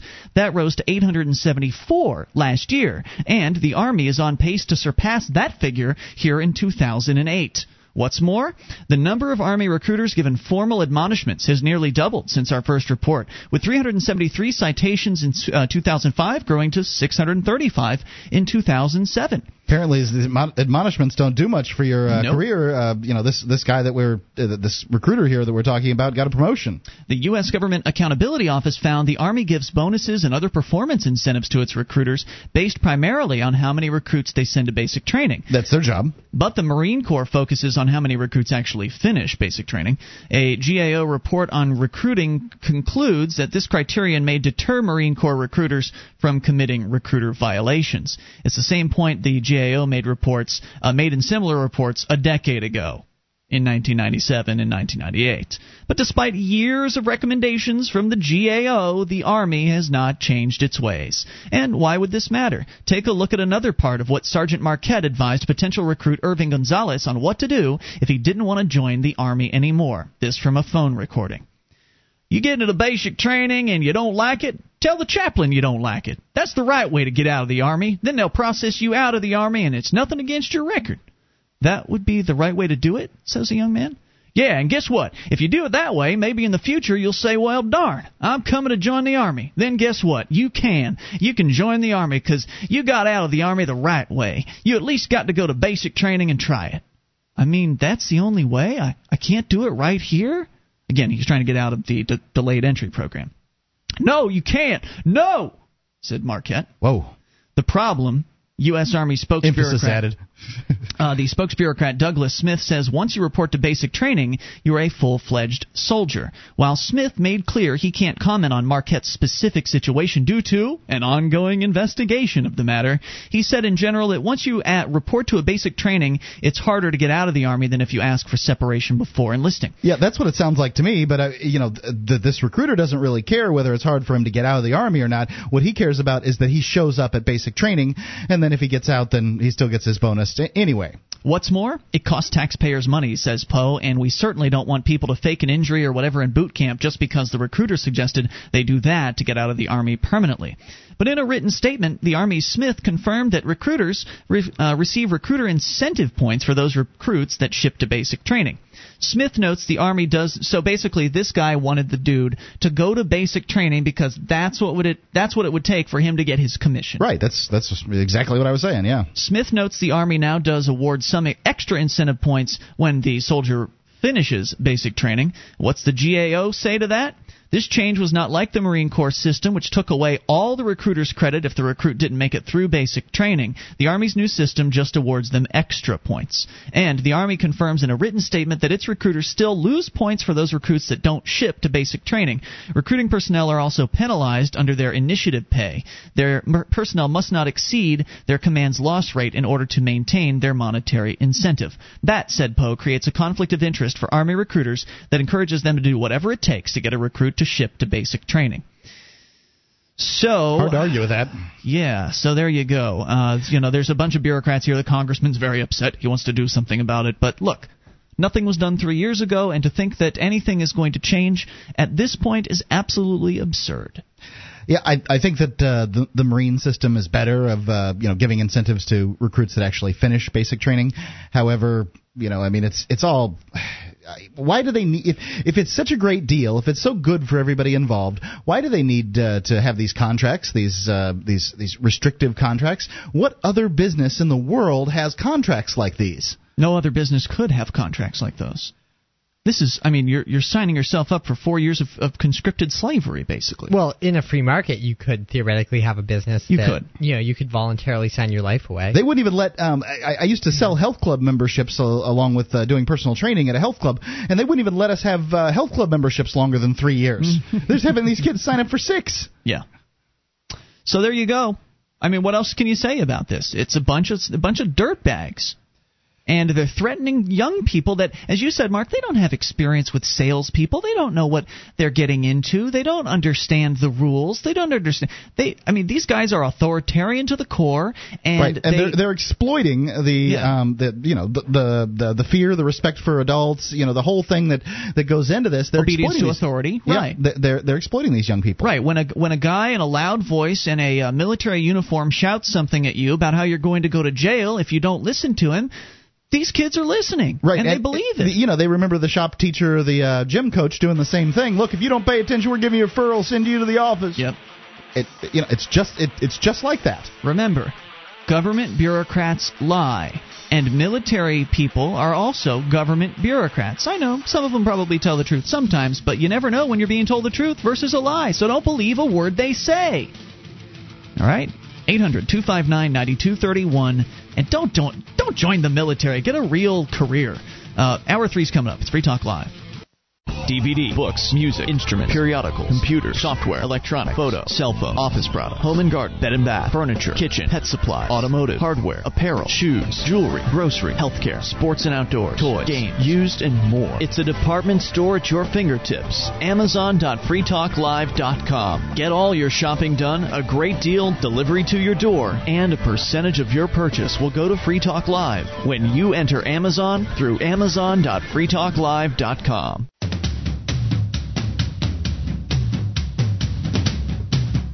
This is Free Talk Live. It's your show, and you can take control of the airwaves via the toll free number at 1 800 259 9231. That's the SACL CAI toll free line, and it's Ian here with you. and Nick, And Mark, 800 259 9231. Join us online at freetalklive.com. All the features are completely free, so enjoy those on us. Again, that is freetalklive.com as we again launch here into hour number three of the show right to your phone calls. Uh, coming up though some interesting statistics about americans and how they feel about secession.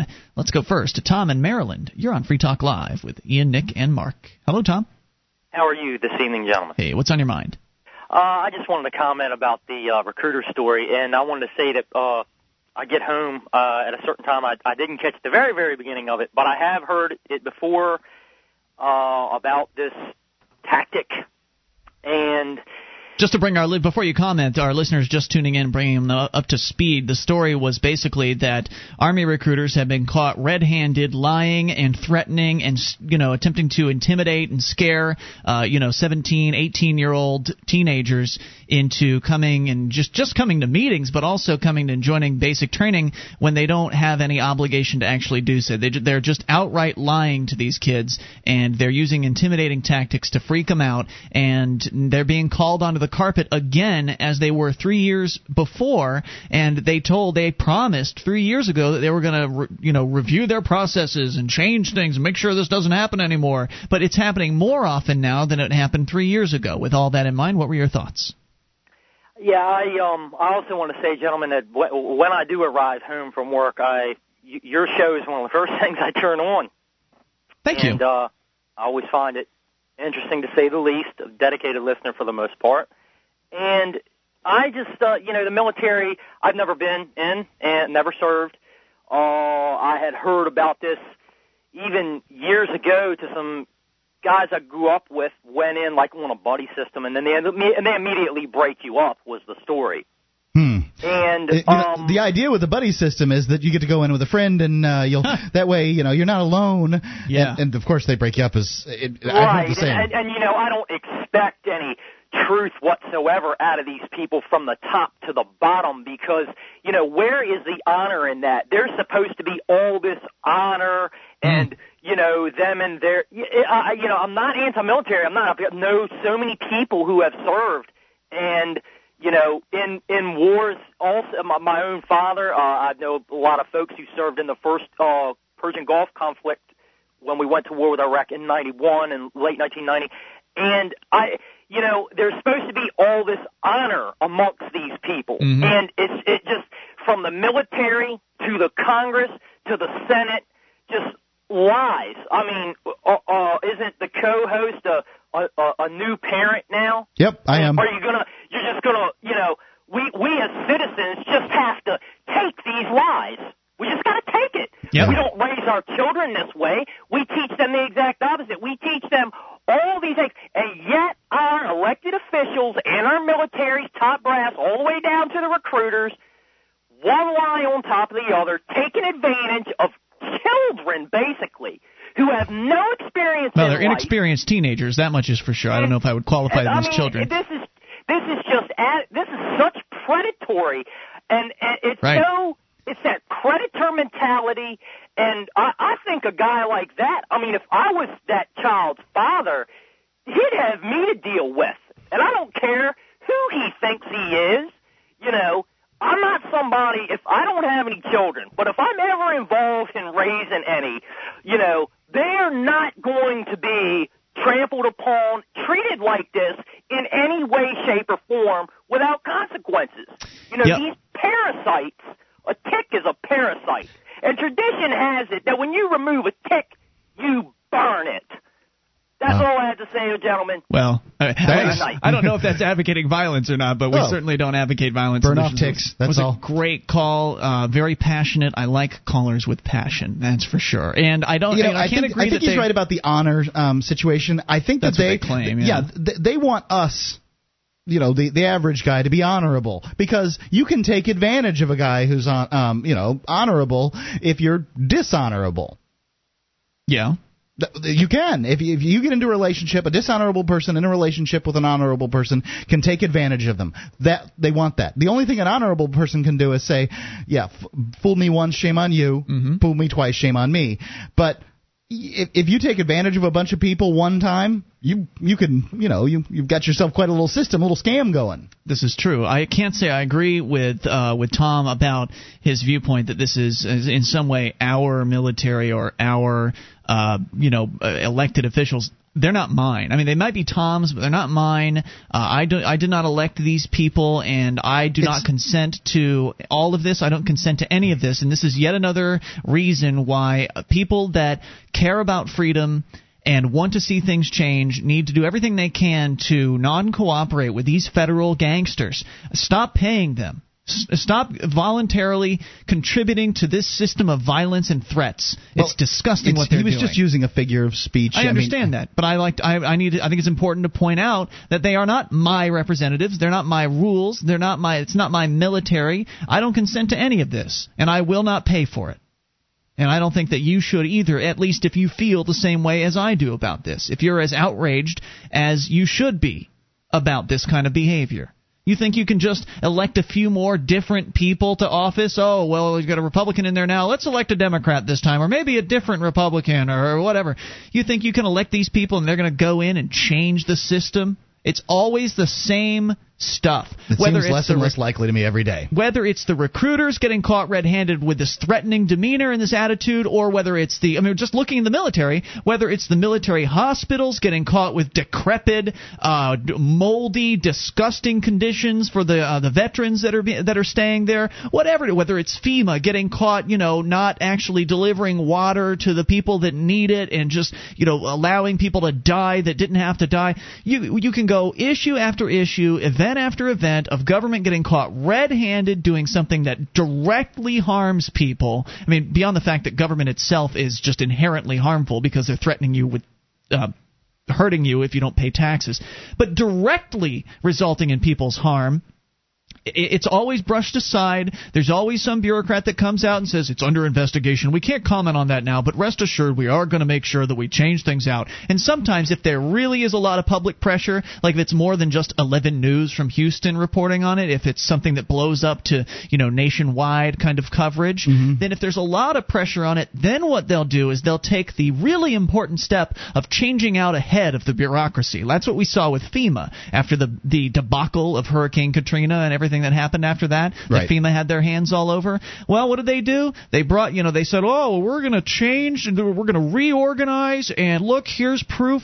We're taking the executive director out and we're replacing him with a new bureaucrat. Now we've got fresh blood in the organization, and everything's gonna change. But they made the same old bureaucrat a consultant. Yeah, that's true. I mean, they, but that didn't get the kind of coverage, Mark. The, no, uh, it just doesn't. And right. I, you know, I think from a national, uh, on a national scale, and here in the United States, that you're right. Um, I think that on a more local scale, I think that we can elect uh, state elected officials that can, you know, shrink the size of government, and we can count on them. I just think that the prize is too big, and it's uh, the, the the the bureaucracy is just too large on a national sca- um, scale for us, for we the people to have any kind of effect. I, you know, the incentives are messed up. The lobbyists are uh, the ones that are incentivized to control the country, and we just have to pay for it. How do you feel about that? Uh, his comments there, Nick. I mean, uh, as far as the federal government and, and trying to change it, is it even possible in your mind? I used to hold out more hope than I do currently. I think there's a possibility to influence it to some extent, but as far as actually realistically being able to re- even return to the Constitution, which would make that would make me happy. I mean, we can argue about whether we need to abolish government entirely or go further than simply going back to the Constitution, but I, I don't think you can even do that effectively at a federal level. I just don't think it can happen. It's one of the reasons why secession is something that people need to start talking about again. And we've discussed it on the show a number of times.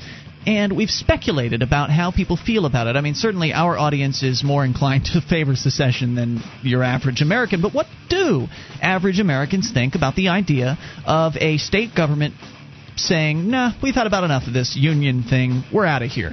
How do people feel about that? We've got some interesting numbers from the Zogby organization, and Nick, you're going to share those with us here in moments. We'll also take your calls as well about whatever you want. This is Free Talk Live.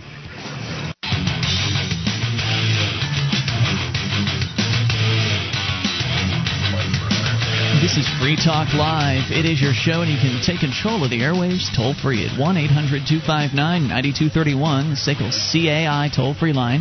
It's Ian here with you. And Nick. And Mark. And you can join us online at freetalklive.com. All the features are free on the site, so enjoy them all for uh, on us, including the Shrine of Female listeners, the dozens of ladies who've taken the time to send us their validated photo and proof that they listen to the show. Just go to shrine.freetalklive.com and see what it's all about. That is shrine.freetalklive.com. Still to come, the interesting statistics about Americans and how they feel about secession. But first, we go to Ryan in California. You're on Free Talk Live. Hello, Ryan. Hey, Ian. Hey, Mark. Hey, uh, Nick's here too. What's on your mind? I want to talk about uh, workplace regulation. Okay. Okay. Well, uh, so I've I've been uh, I'm working a full time job, working 40 hours a week, and the state makes me take a half hour break. I take a half hour lunch every day, Okay. and the state makes me take an additional half hour break against my will.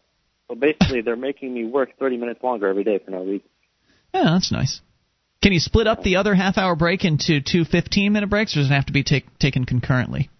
The the point is, it doesn't matter because I want to get home fif- or half an hour earlier, but I got to wait there for half an hour to take my break. How old are you? He's right. 18. Oh, okay. So this is something that applies to This is adults. everybody, yeah. I thought it might have been an like a 16 year old thing or something like that. No. Yeah, well, that's what the That's all. state does. Uh, they get in there and they uh, they create regulations that control how private people can uh, organize themselves uh, about how your business has to be run and how uh, the employees have to do certain things. And they also, of course, won't let people work more than 40 hours a week without being paid overtime, which means the business has to pay a time and a half, so they have to pay you what you make and then double, you know, 1.5 times essentially what what you make for that overtime, which means that it's, they basically they you know they don't budget for that, so you don't get more than 40 hours at most businesses as a result of that. Even though you yourself may be willing to say, all right, I'll work the extra 10 hours a week, I'll work 50 hours a week, and I'm willing to work for the same rate. You can't make that decision. You can't make those choices for yourself because your mommy and daddy at the government have decided differently for you. Isn't it disgusting and- and despicable? Yeah, it- and at the end of the week, it adds up to two and a half hours, which is a large sum of time. And you add that up over a month, that's 10 hours. You know, I could be saving 10 hours a month if it weren't for the state. That's a great point, and all of it's just you know you're just what sitting back in the break room just killing time. They, I don't even take the breaks because I would rather just work. Just work. I have nothing better to do, you know? But you're not on the clock, so you aren't even getting paid for that. hmm Wow.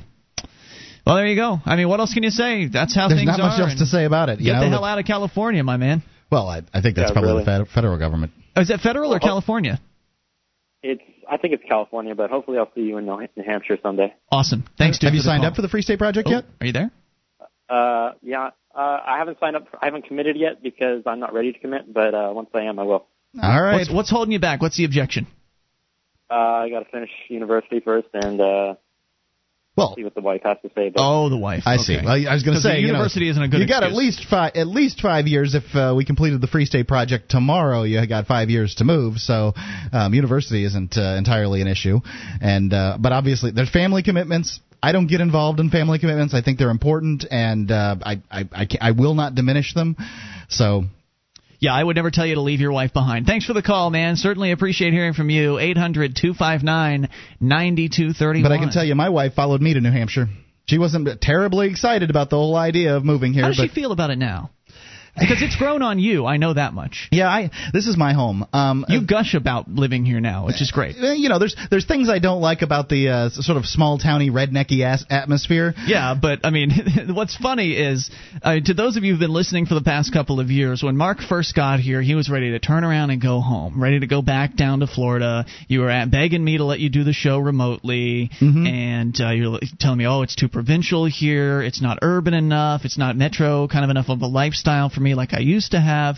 And I said, well, just tough it out, man. And and you know, you were concerned about not making friends, you weren't interested in being friends with the Free Staters, uh, and then you know, two years later, here you are, not even quite, two, not even two years later, a year and a half later, here you are. You've built your own home with the Free Staters' help. You're now close friends with these guys that you initially didn't really think you'd end up being friends with, and uh, it's However, the, the, one that nowhere. I the one that I identified as uh, most likely to be my friend, uh, it is you know probably my my favorite of them, uh, Lauren Canario's husband.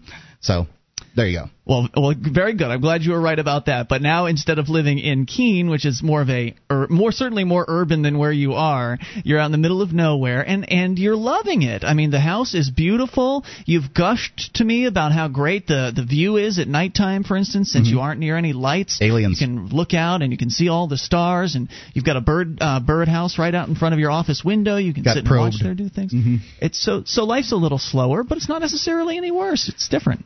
I I think uh, as far as how Laura's liking it, she likes um, the pace of it. You know, Oh, really? that that's fine. You know, she can. She, well, she's she's a stay-at-home mom, um, and I don't want to make it seem like that's not working, but it but it al- allows a certain level of flexibility.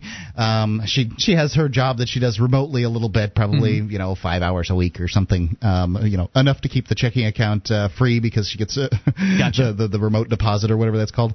Uh, but she's she seems to like it. However, you know, there's there's this um this this free state thing that that, that sticks in her craw. Like I thought I was moving to a free state. What the hell? And Yeah, we we've got- to make it uh, a little more it's free. it's not free. Got and some work cut out for us. you know that that that part bothers her. And you know the things that are different that she doesn't like, and usually they have to do with the government. That part bothers her.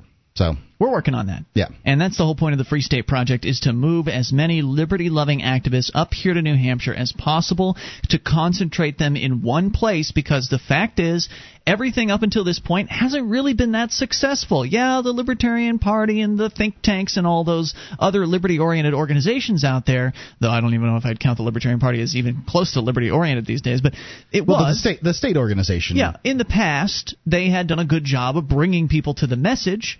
And telling telling people about liberty. But as far as actually achieving liberty in our lifetime, it doesn't really seem like any of those efforts have really uh, had any results. And so it makes sense to concentrate our activism all in the same place. And we're seeing already, based on the, the few hundred early movers that have come here to New Hampshire, of which we are two, you and I, Mark, uh, the, of these few hundred early movers, there have been some amazing things happening here. And it's just getting better. More people are moving in. Uh, every single, I mean, during the summer, I'd say we got new movers every week uh, here to New Hampshire, and certainly all year long, people are coming in. By the end of this year, we're expecting to have the first 1,000, the first 1,000 people here as part of the Free State Project. More coming after that.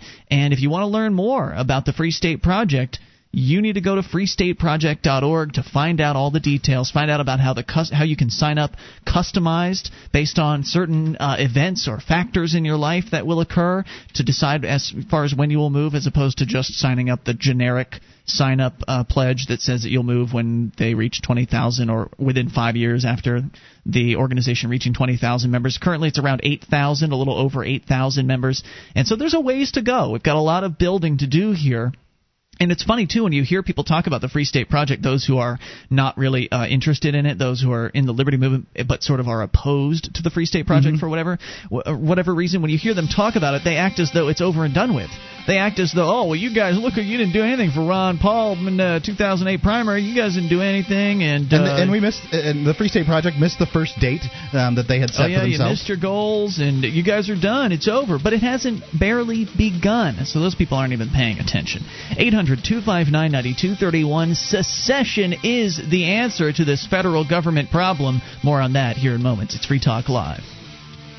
One of the bonuses you'll get as a Free Talk Live amplifier is access to our classic archives. For just $3 a month, you can become an amplifier and you'll help us get on more radio stations and MP3 players. Get the details at amp.freetalklive.com. That's amp.freetalklive.com.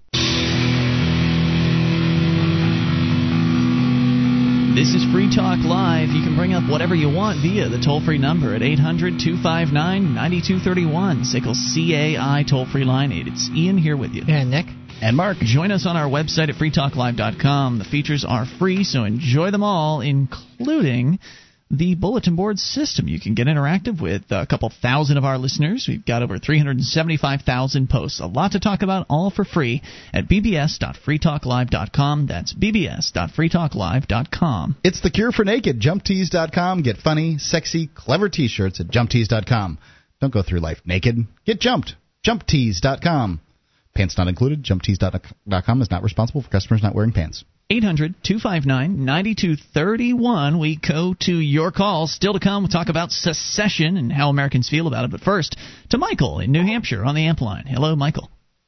Oh, good evening, gentlemen. Good evening, sir. What's on your mind? Well, uh, actually, child pornography is on my mind. Oh, dear. Dear God. Uh, you okay?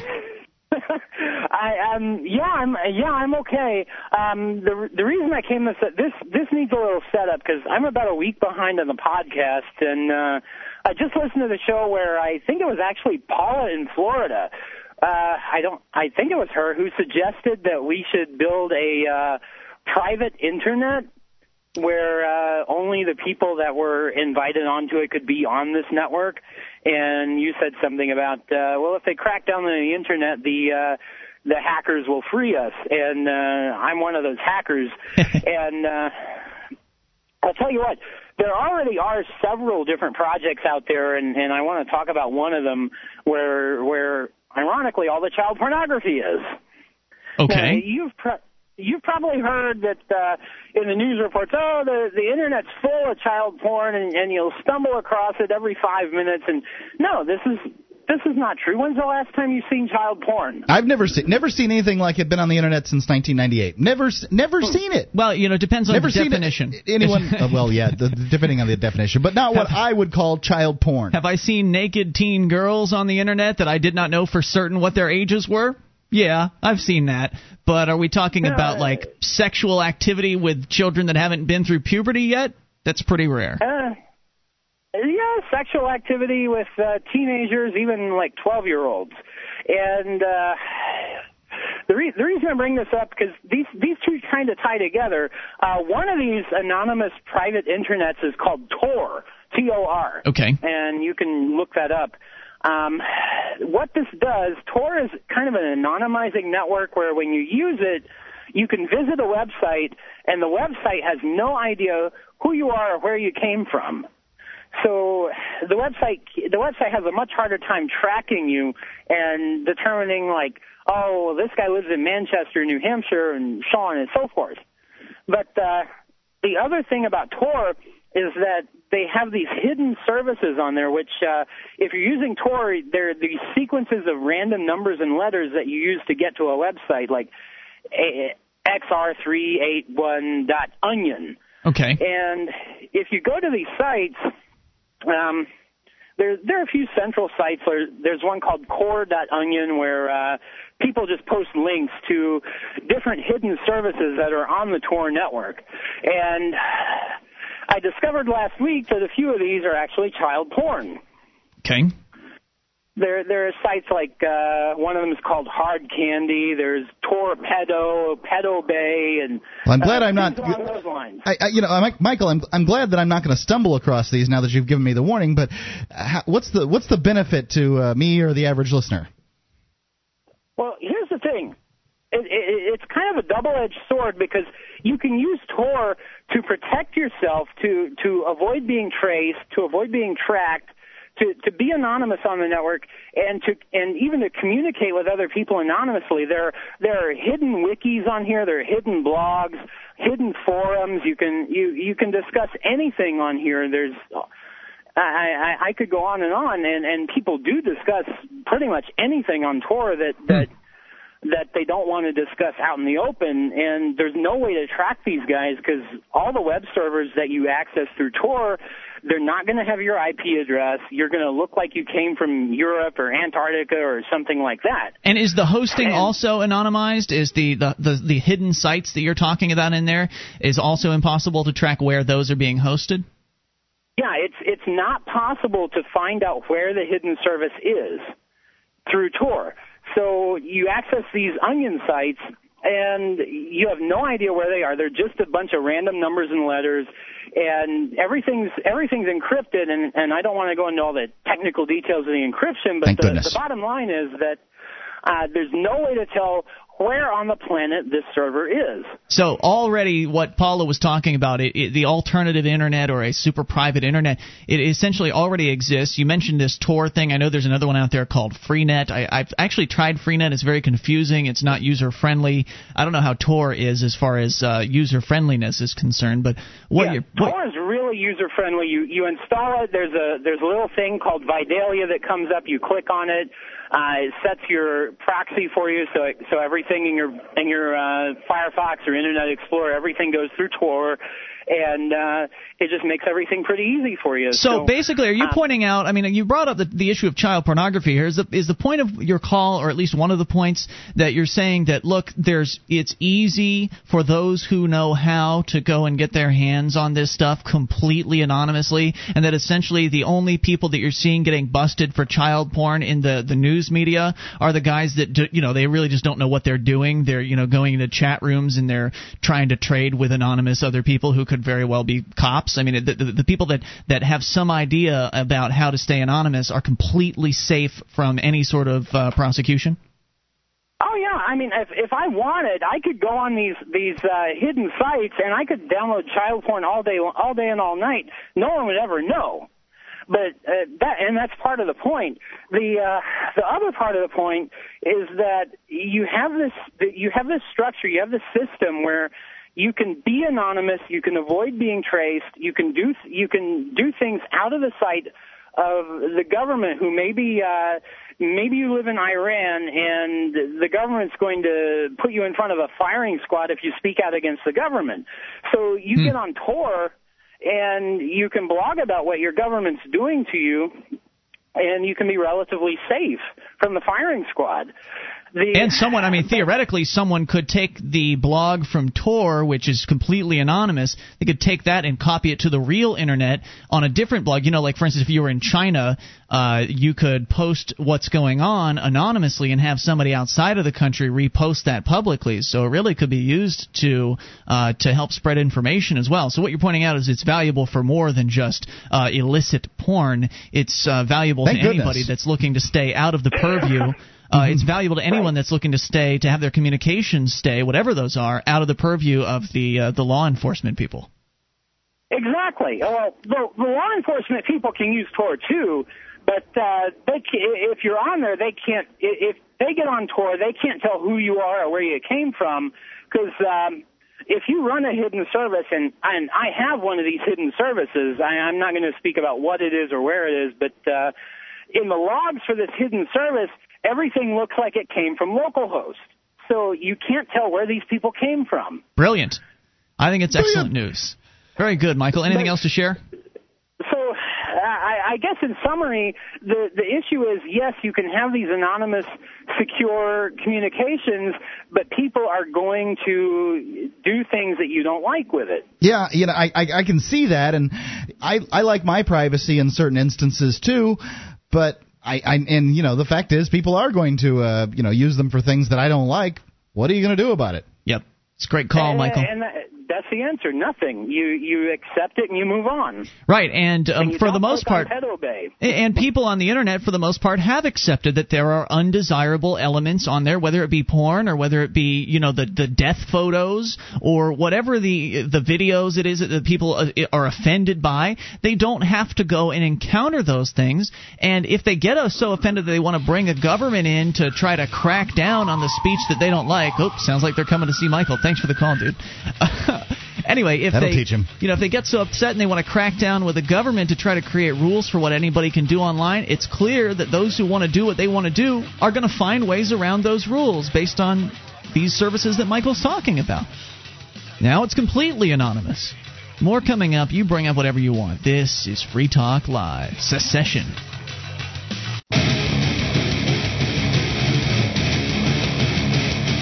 Free Talk Live. You can bring up anything in these remaining moments at 1 800 259 9231. The SACL CAI toll free line. It's Ian here with you. And Nick. And Mark. And you can join us online at freetalklive.com. The features are free, so enjoy all of them on us at freetalklive.com. If you like the show and you want to help support Free Talk Live, then we ask you shop with us at amazon.freetalklive.com. Entering Amazon through that link results in Free Talk Live getting a percentage of your purchase. Any category, 41 plus categories to shop in, even used items. Whatever it is you buy, Free Talk Live will get a percentage. And I think I got the numbers back from the month of May today, and we did better than April.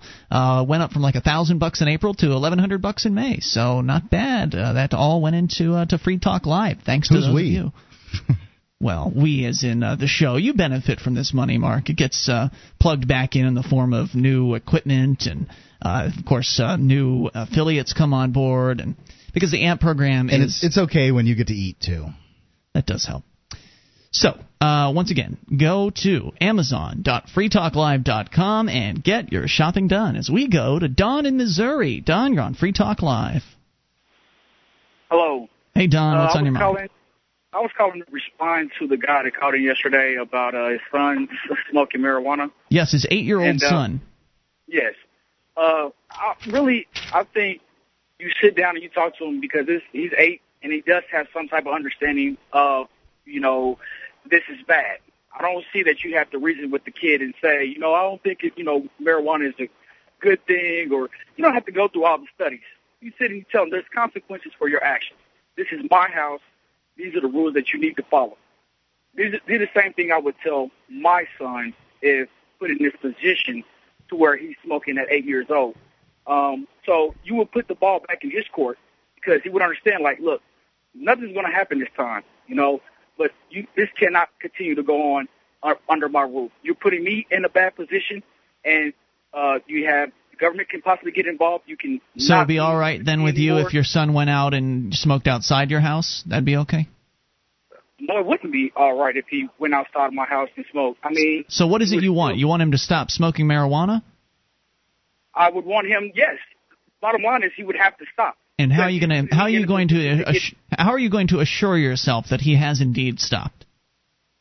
I really can't. You can't watch your uh, child 24/7. One thing I can do is uh, basically having to monitor his actions, not uh, harping over him or uh, following him around constantly, but you know, go into his room, check on things, see if I see anything unusual, out of the ordinary. Um, You think he'll you, you think he'll he kind appreciate of found that? out I was smoking. Do, do you think he'll appreciate you doing that, or will he get upset? matter. at I mean, it doesn't matter what he appreciates. I mean, like I said, well, I, I guess it does. I mean, an if you don't care what your kid thinks about you, then it doesn't no, matter. what I'm saying is I'm giving him a choice. I'm telling The him that look, what? this is uh, the choice is is that this is my house. I'm not going to punish you for what you did, but you have to understand in the position that you're putting me in. He's eight, so I would believe that he would be able to understand, at least I was, that hey, this could be harmful to me and my family. So I would approach the situation in that manner of, hey, this is not going to help us Yeah. out. I want us to be together. Uh, I can, I can I can appreciate the, that that part, you know, the the explaining the consequences um, to his of his actions and that kind of thing. I just wonder um, if you know saying you cannot do this um, is going to just you know cause the kid to Oh, yes, I can. not not tell you know for one tell you um, not tell you what's going on in his life if he d- does decide to do it. As you said, you can't control whether or not he does it. You can just really control whether or not he tells you if he's doing it, um, and if he and how honest he is with you in general. Right, and and you know that's and you know searching his room, I suspect will probably you know that's that's just more of that situation. And I Just got to get better at hiding things. I don't know. I mean, I'd rather if my kid was going to smoke marijuana, if that's what he's going to choose to do, I don't want him to. Believe me. But if he chooses to do that, I guess I'd rather know about it, um, so that I can you know make decisions based on the truth than not know about it. You know what I mean? uh, yeah, I understand that, but you would still have to communicate with to him. And I'm not saying that you would just say, okay, you can't, you're going to shut everything down. No, but he must understand that this cannot go on. I mean, of course, we still live in a place to where government can come into your house and take mm-hmm. over and take your kids from you. So what you're telling me is that, okay, don't do anything and just allow him to do what he wants to do and then wait till the government comes and then you'll say, well, oh, well, No, that's You not what haven't really anyone's. I don't think that was the solution to this suggestion last night. The suggestion last night was that you sit down and you talk to your son, as you were suggesting at least, about the possible consequences, but at the same time understanding that there's no point in being, uh, you know, uh, authoritarian about it because you have to understand that he is going to do what he's going to do. At least if you can communicate to him that this could possibly put you in danger, that increases the chances that he'll respect you. Whereas if you're going to tell him that you're going to start searching his room and that you're going to be authoritarian why would him, I tell him? Why would I tell him that I'm going to start searching his he's going to find out when he figures it out that you've ruffled through his stuff. and and that is fine. But here again, though, this is this is not going from uh, me communicating with him and going straight to being authoritarian. What I'm saying is, is that you communicate with him, you put the ball back in his court, you set steps up. So if he continues to do these things, you must take further action. You can't continue to allow these things to go on. What are you gonna do? Put you I mean- into jeopardy. He's still got to. I mean, you going to lock him in his you- room? whatever- no. But well, how are you going to stop him from going outside, meeting Okay, with his do friends in the forest when and getting high? People, the government comes and into your house. What do you do then? Well, that would require him to get caught and snitch you out, and that's the point of talking to him. It's you not don't even snitching ans- me out. What you if don't he's talking to his friends? He can talk to somebody else and say, "Yeah, man, I'm smoking pot," and he's at school talking to his buddy. I got some pot at the house, and Yeah. His, friends uh, tell someone I'm pretty else. sure they can't get a warrant based on the rumors of children. I mean, I don't. I don't think Oh, it's gone that bad me yet. Child Protective Services can't come walk into people's house when you guys actually did stories about them just Don't answer that, the door, my friend. If the cops show up or Child Protective Services shows up, if anybody shows up you aren't expecting at your house and they're from the government, you don't talk to them and you don't let them in. I, that's that's that's. I talked to my wife about that uh, this week. I think that that's a really important thing for parents to know is that when Child Protective Services comes to your house, they are not there to protect your child. Nope. They're not going to do anything good for you. Um, Okay, even, and what if they pick your child up at school? It's not like they can't stop you uh, pick your child up. don't from send there. your kid to And then government school. and well, I, I think of that course, you're making up all these options, but you're not even realizing that ha- majority of the kids go to public school. Sure, I'm not that needs that to my change, my would, friend. But I'm just saying, I'm speaking from a general term, and the general thing is people go to public schools.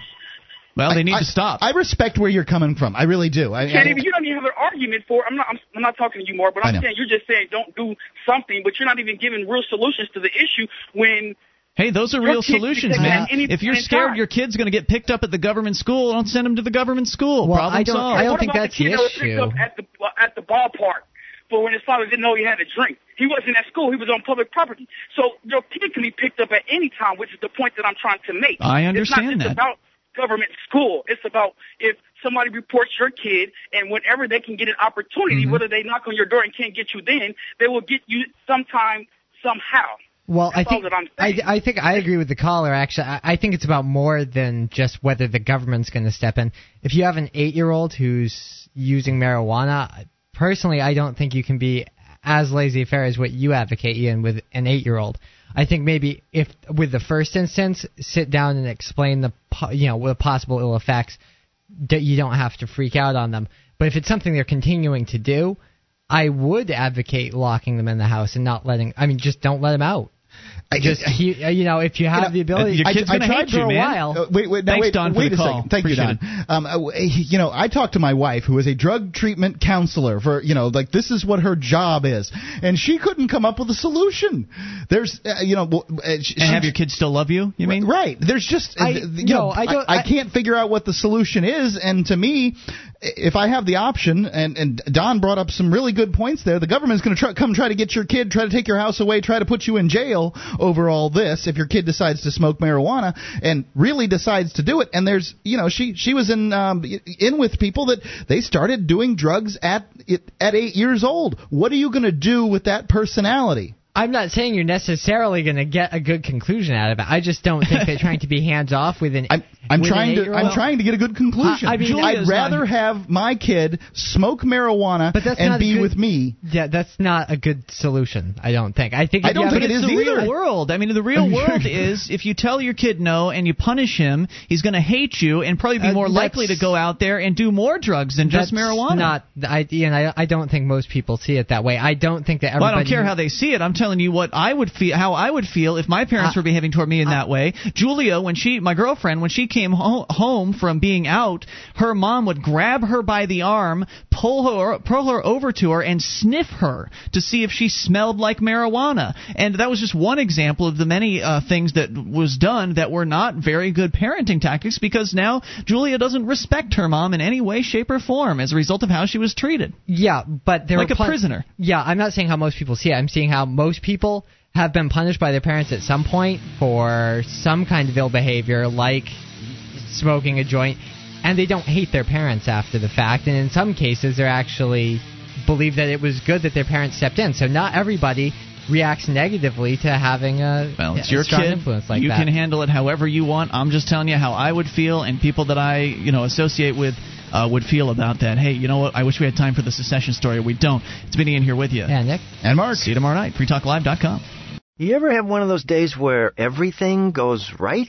First, I get the best parking space at work. Tonight, I have a date with the very lovely Rachel. And today, I gave a killer presentation in Sydney, finalized the contract in London, and demoed our new product in Boston. Online from my desk with WebEx. WebEx lets me take meetings and give presentations from my desk. I just talk to clients on the phone, and they watch what's happening on my desktop from their desktop. So I can travel the world and still be here for my date tonight with Rachel. Travel less, meet online. Go to Webex.com and try Webex free. Just click the radio graphic and enter promo code 600 to get a free trial and a free webcam too. Remember that code 600 to qualify for the free webcam. Webex, now part of Cisco and used by more than 5.5 million people every month. Give it a try. Free. Go to Webex.com and enter the promo code 600. W-E-B-E-X.com. Free webcams available while supplies last. Terms and restrictions apply. See website for details.